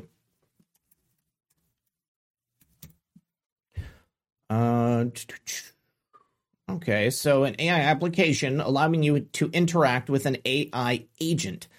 Uh, uses models such as ChatGPT, GPT-3, and OpenAI. Okay, so Chat.ai is a service that uh, I think companies are using. So, okay, all right, interesting stuff. But yeah, um, so here's the thing: I don't know how the system at GPT-0 is determining that this is written by an AI. I mean, it could be uh, the repeated use of language in the exact same way, but that's just like what a large indictment is going to look like, especially if there's no meat to it. Uh, or any type of substance, and certainly no real crimes. But thank you, Steph. I, I, I appreciate you letting me know about that tool. I'm I'm going to be using it here uh, in the future. Um, Okay, so Act Blue is uh, probably the single largest source of funding for the Democrats uh, in America today. And they are funneling monies, which are most likely from ill gotten gains and certainly not from the people uh, that they claim them to be. Uh, all of these donors appear to be over 70 years of age. Every single one of them was unemployed. Uh, and as we stated on the program when we initially reported this, probably the majority of them uh, had had their identity stolen and then were being used as a method of laundering this money. Uh, Clinton Rary on t- on Twitter says, "I decided to look into Act Blue in Austin, Texas. I spoke with Anne, who is 80 plus years old, living in a retirement home."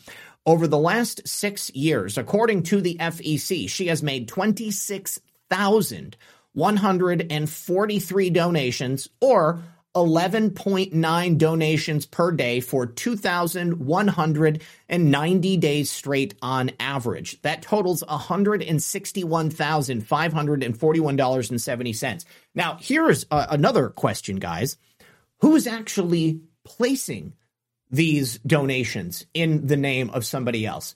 I bet you they have uh, like a, a phone bank computer room with probably hundreds of computers and also hundreds of identities for each of them. And they just make a donation. You know, they might even have it automated, like place somebody's name on an account and then have the donation automatically sent to them. You could probably set that up at the at the beginning of the interaction. You know, you say every every day, four times a day, I want to donate automatically to Act Blue.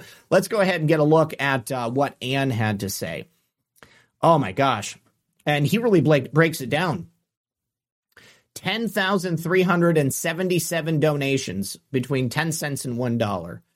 805 donations. Uh, goes on and on and on. Okay, hold on. Let's see. This is what Anne had to say.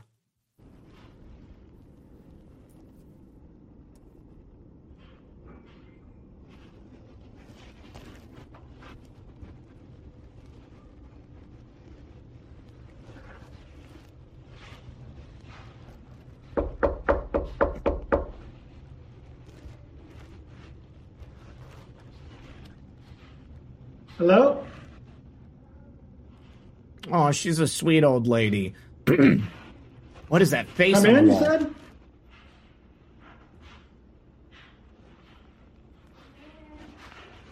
Okay. Hi. Oh. Uh, my name's Clint. Are you Ann? Um, I'm just going around um, asking questions regarding donations. Um, it says that you made 26,000 donations. Would that be the case for Act Blue? Oh, at least that many. As you donated $161,000 so far?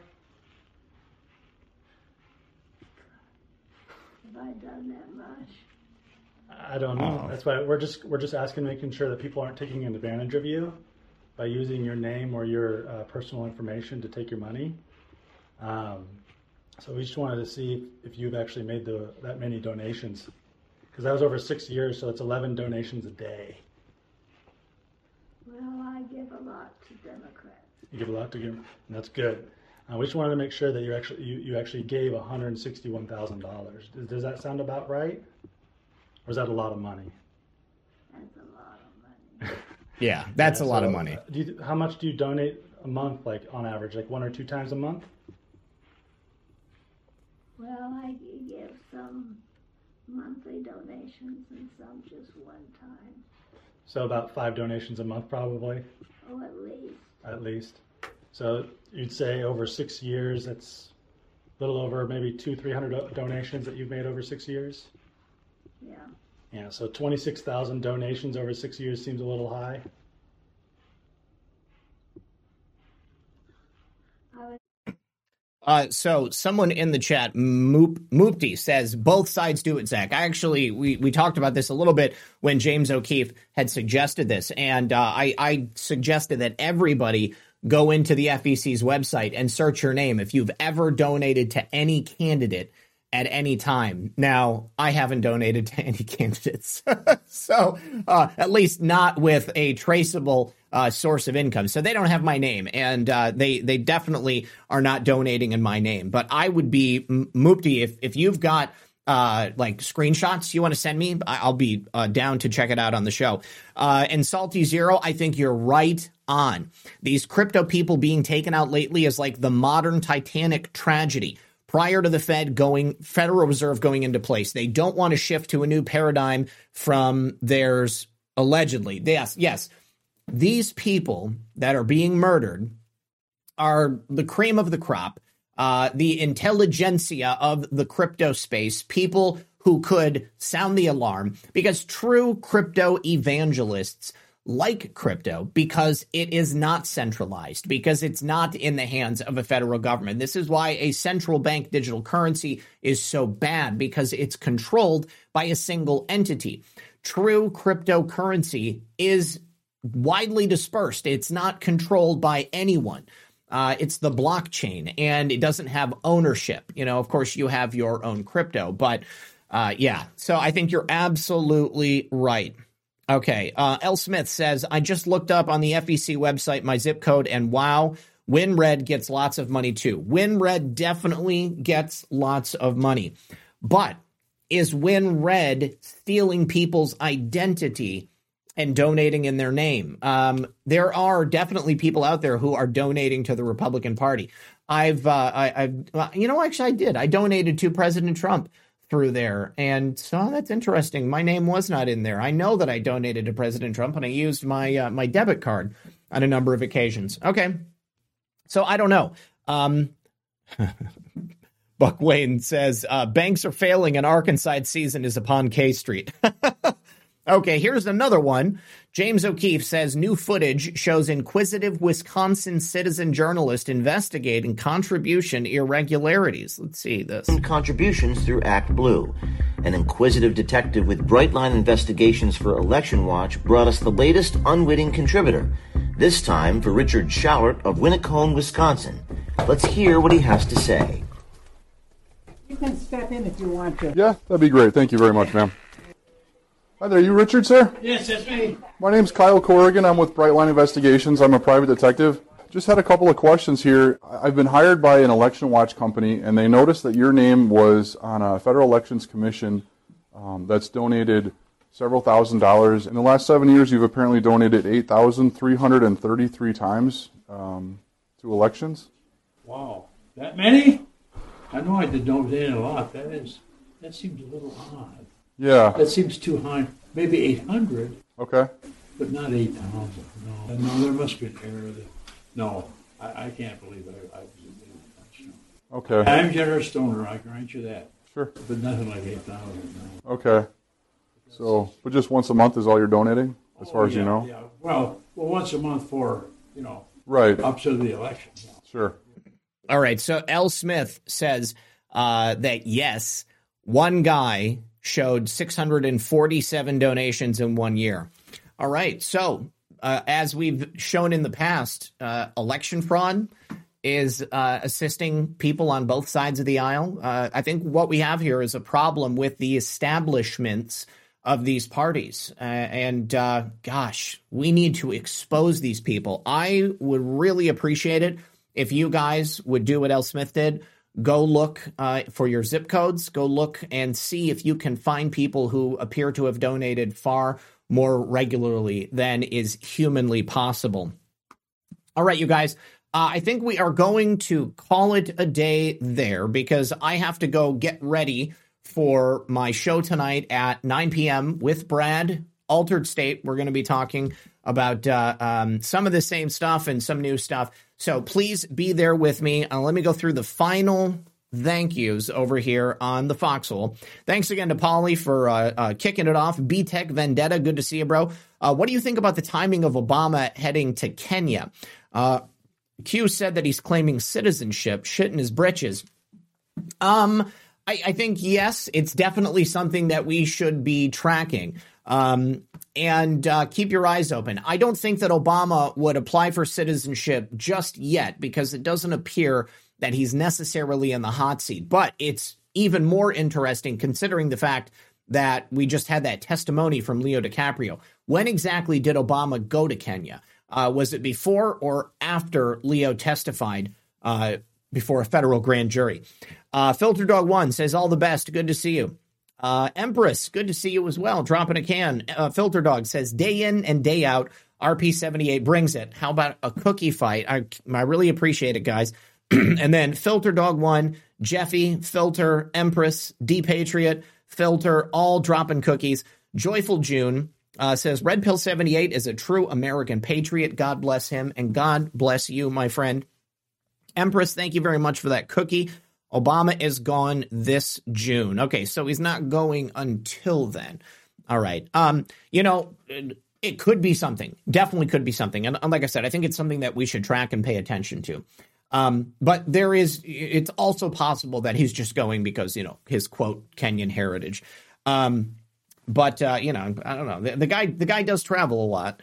Uh, let's see. Empress, thank you. Liberty Bells, thank you for the cookie. Filter Dog, thank you. B Tech Vendetta, Empress. Filter Dog 1 says, What is the law he broke? That's the thing, Filter. There are no laws that President Trump broke. And I, again, I think Alvin Bragg knows that. Uh, Filter Dog One says, "Let's keep Debbie busy." uh, Just Duckies says, "I'm not sure if it's stupidity driving them or arrogance. Either way, it's hilarious to watch. I think it's honestly a combination of both. You know, it's there. it's never just one thing. Are they stupid? Yes. Are they arrogant? Yes. Are they overly confident that they can get Donald Trump on something? Yes. Are they desperate? Absolutely. All of the above. Uh, let's see." Uh, Empress says, sounds like an assassination to me. Uh, Filter Dog 1, 187. I think you guys are probably talking about the crypto guy. And then Empress dropped a cookie as well. Rise Attire says, new designs are live. Well, since we are on the subject, why don't we go ahead and pull up those new designs from our friends at Rise Attire? Let's take a look here, guys.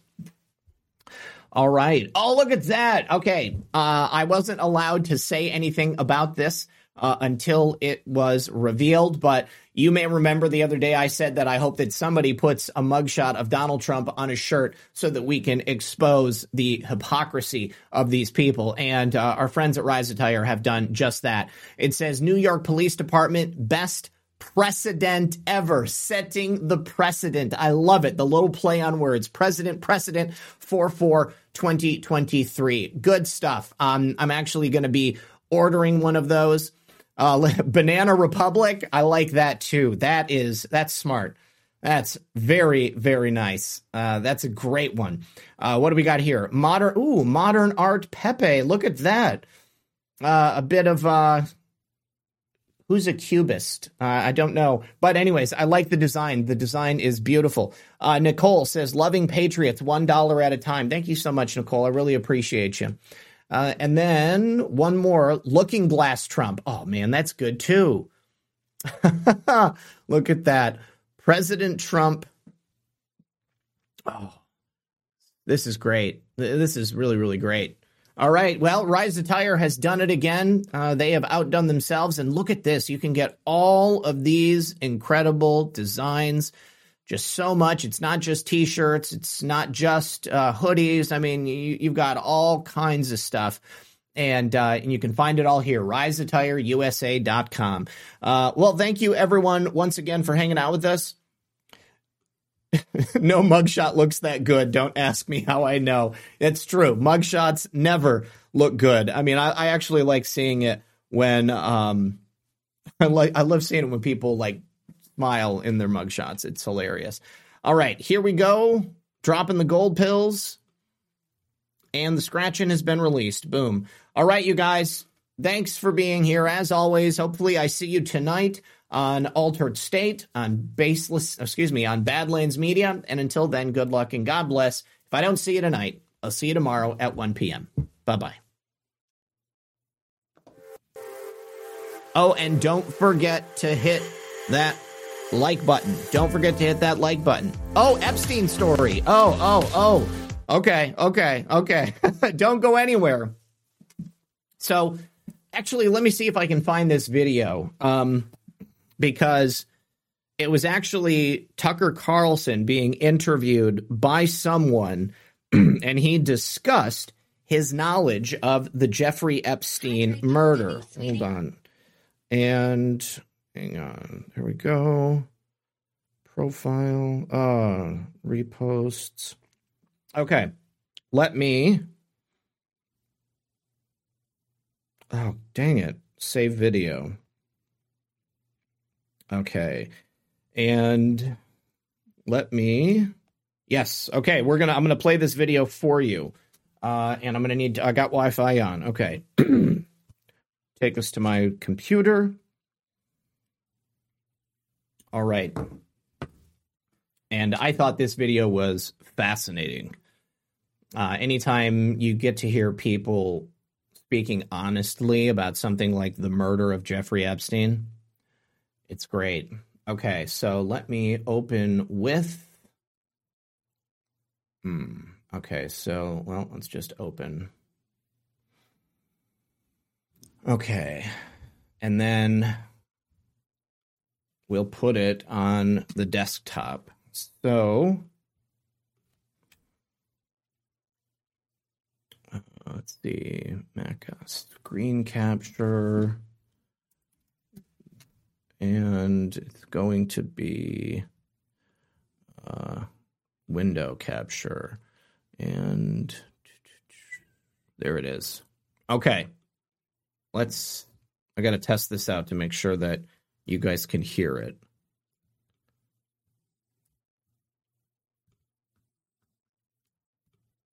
Okay, I'm not familiar with this podcast. Um, uh, I, I, just somebody had shared it with me, and it was about Epstein. Uh, so here, let me hit play. What about Jeffrey Epstein? And you've mentioned him a couple times. Why do you think like there is no more info on that? It's just been brushed under the rug. Like, I don't know. What do you think? Well, they don't want to expose people, but I mean, why is like why can't we talk about it? Oh, well, why are people so afraid? It's, like, it's not allowed. Um, look, I don't. I, I mean, weirdly, I I know a lot of people who are in just because of my age and just having been in the media for thirty years. I know a lot of the people who are in his orbit and who knew him really well. So I'll tell you what I know. Which I just had a lunch about this on Friday. It was really interesting um, with one of his closest friends here's what we know. I think there were six million dollars, six hundred million dollars recovered in cash and assets in his estate. I think that's the right number. It may have been seven hundred, hundreds of millions. And that was what four years ago that he died. They do not know now, like an army of forensic accountants, where that money came from. And I said to, and my friend has direct knowledge of this. So I said, uh, first of all, I, I want you to consider that statement. The 600 plus million dollars that they were able to recapture from Jeffrey Epstein's estate, they can't determine the provenance of that money. So that shows you how excellent this guy was at covering his tracks. Now, I think we can guess on a lot of these sources. And, you know, this is honestly what I thought was going to bring a lot of people down is because they were going to see the money trail going back and forth. But they apparently can't figure it out. Now, in order to believe that, uh, it must mean that the people, the forensic accountants, are that bad at doing their job, or that Jeffrey Epstein was that adept at covering his tracks. to him, like, how can you not know where hundreds of millions of dollars came from? They just don't know. They've had four years to figure it out and trace the wire transfer. No, no idea.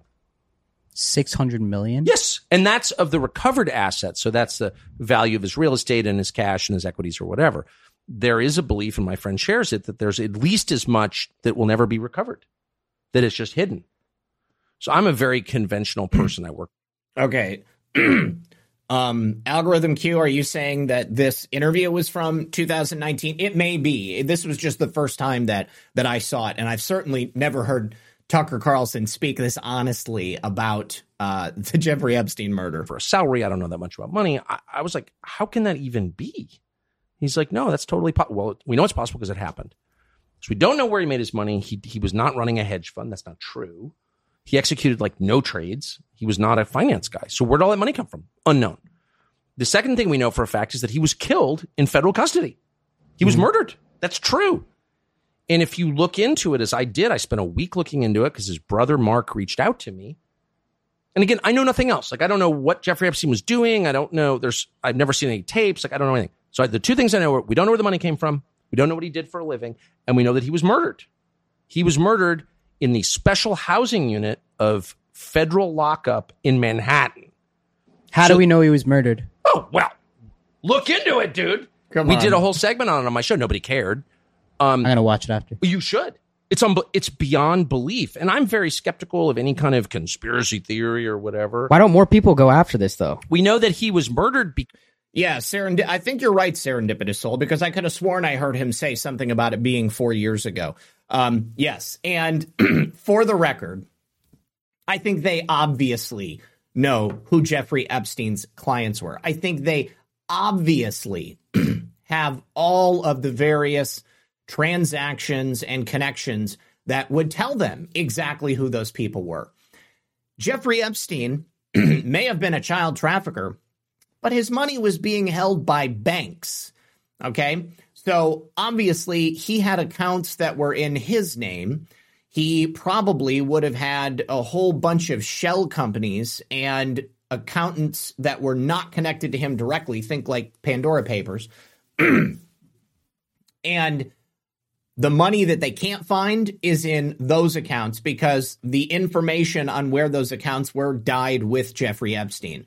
But all the money they did find, I, I swear to God, they know exactly who Jeffrey Epstein was hanging out with. because, well, for one thing, I a friend of mine's one of the people who last talked to him on the phone the day he was killed, and he had a expectation of a bail hearing in two days. He thought he was getting out. He was not despondent at all. I talked to his lawyer, told me the same thing. They moved someone out of his cell. They put two people, one of whom was not even a full time prison guard, on duty. None of the cameras trained on the cell worked. They were all out of it that night. They locked the front of the special housing unit that had eight cells in it, but then they opened all the cells inside. So who was it? So I asked a really simple question, the Bureau of Prisons. Who were the other? So there are eight cells, 16 minus his cell because he was alone. So that means there are 14 other inmates there that night. What are their names? Where'd they go? Some of them are transferred out right after. Who were these people? Can't tell you that. Really? You can't tell me that. Well, on the basis of what?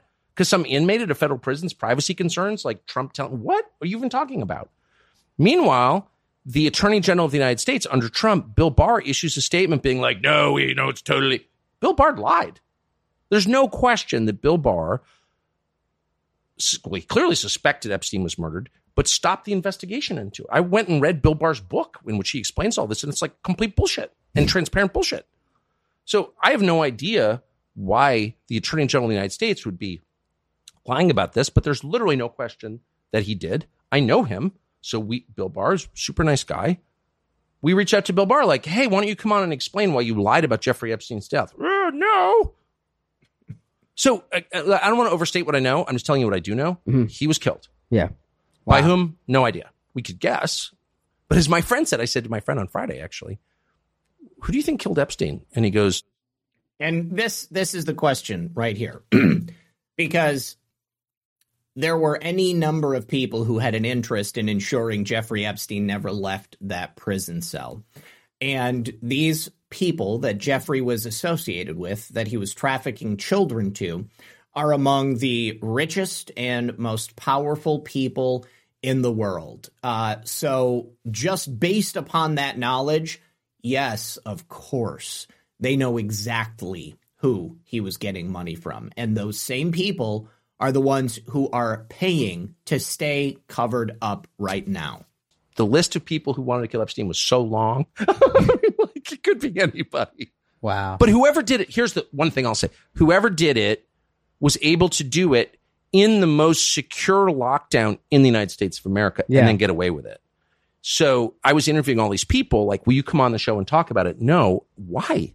And one of them said to me, whoever killed Epstein clearly has a lot of power. I mean, like, if I said to you, I want you to kill this guy in the special housing unit, federal lockup in Manhattan, you'd You be gotta like- have some pull. You'd be like, I'd love to kill him, but like, how do you do that? Yeah, yeah. Right? It'd Right. be pretty hard to pull that off. Well, someone pulled it off. So that tells you a lot about that, whoever that group of people was. Hmm. They're no one to fuck with. Anyways, uh, I thought it was interesting that uh, Tucker told that story about the uh, the amount of money, uh, their apparent inability to trace that money. Uh, certainly, the idea that whoever killed him is among the most powerful people on planet Earth. I mean, this is just how it goes.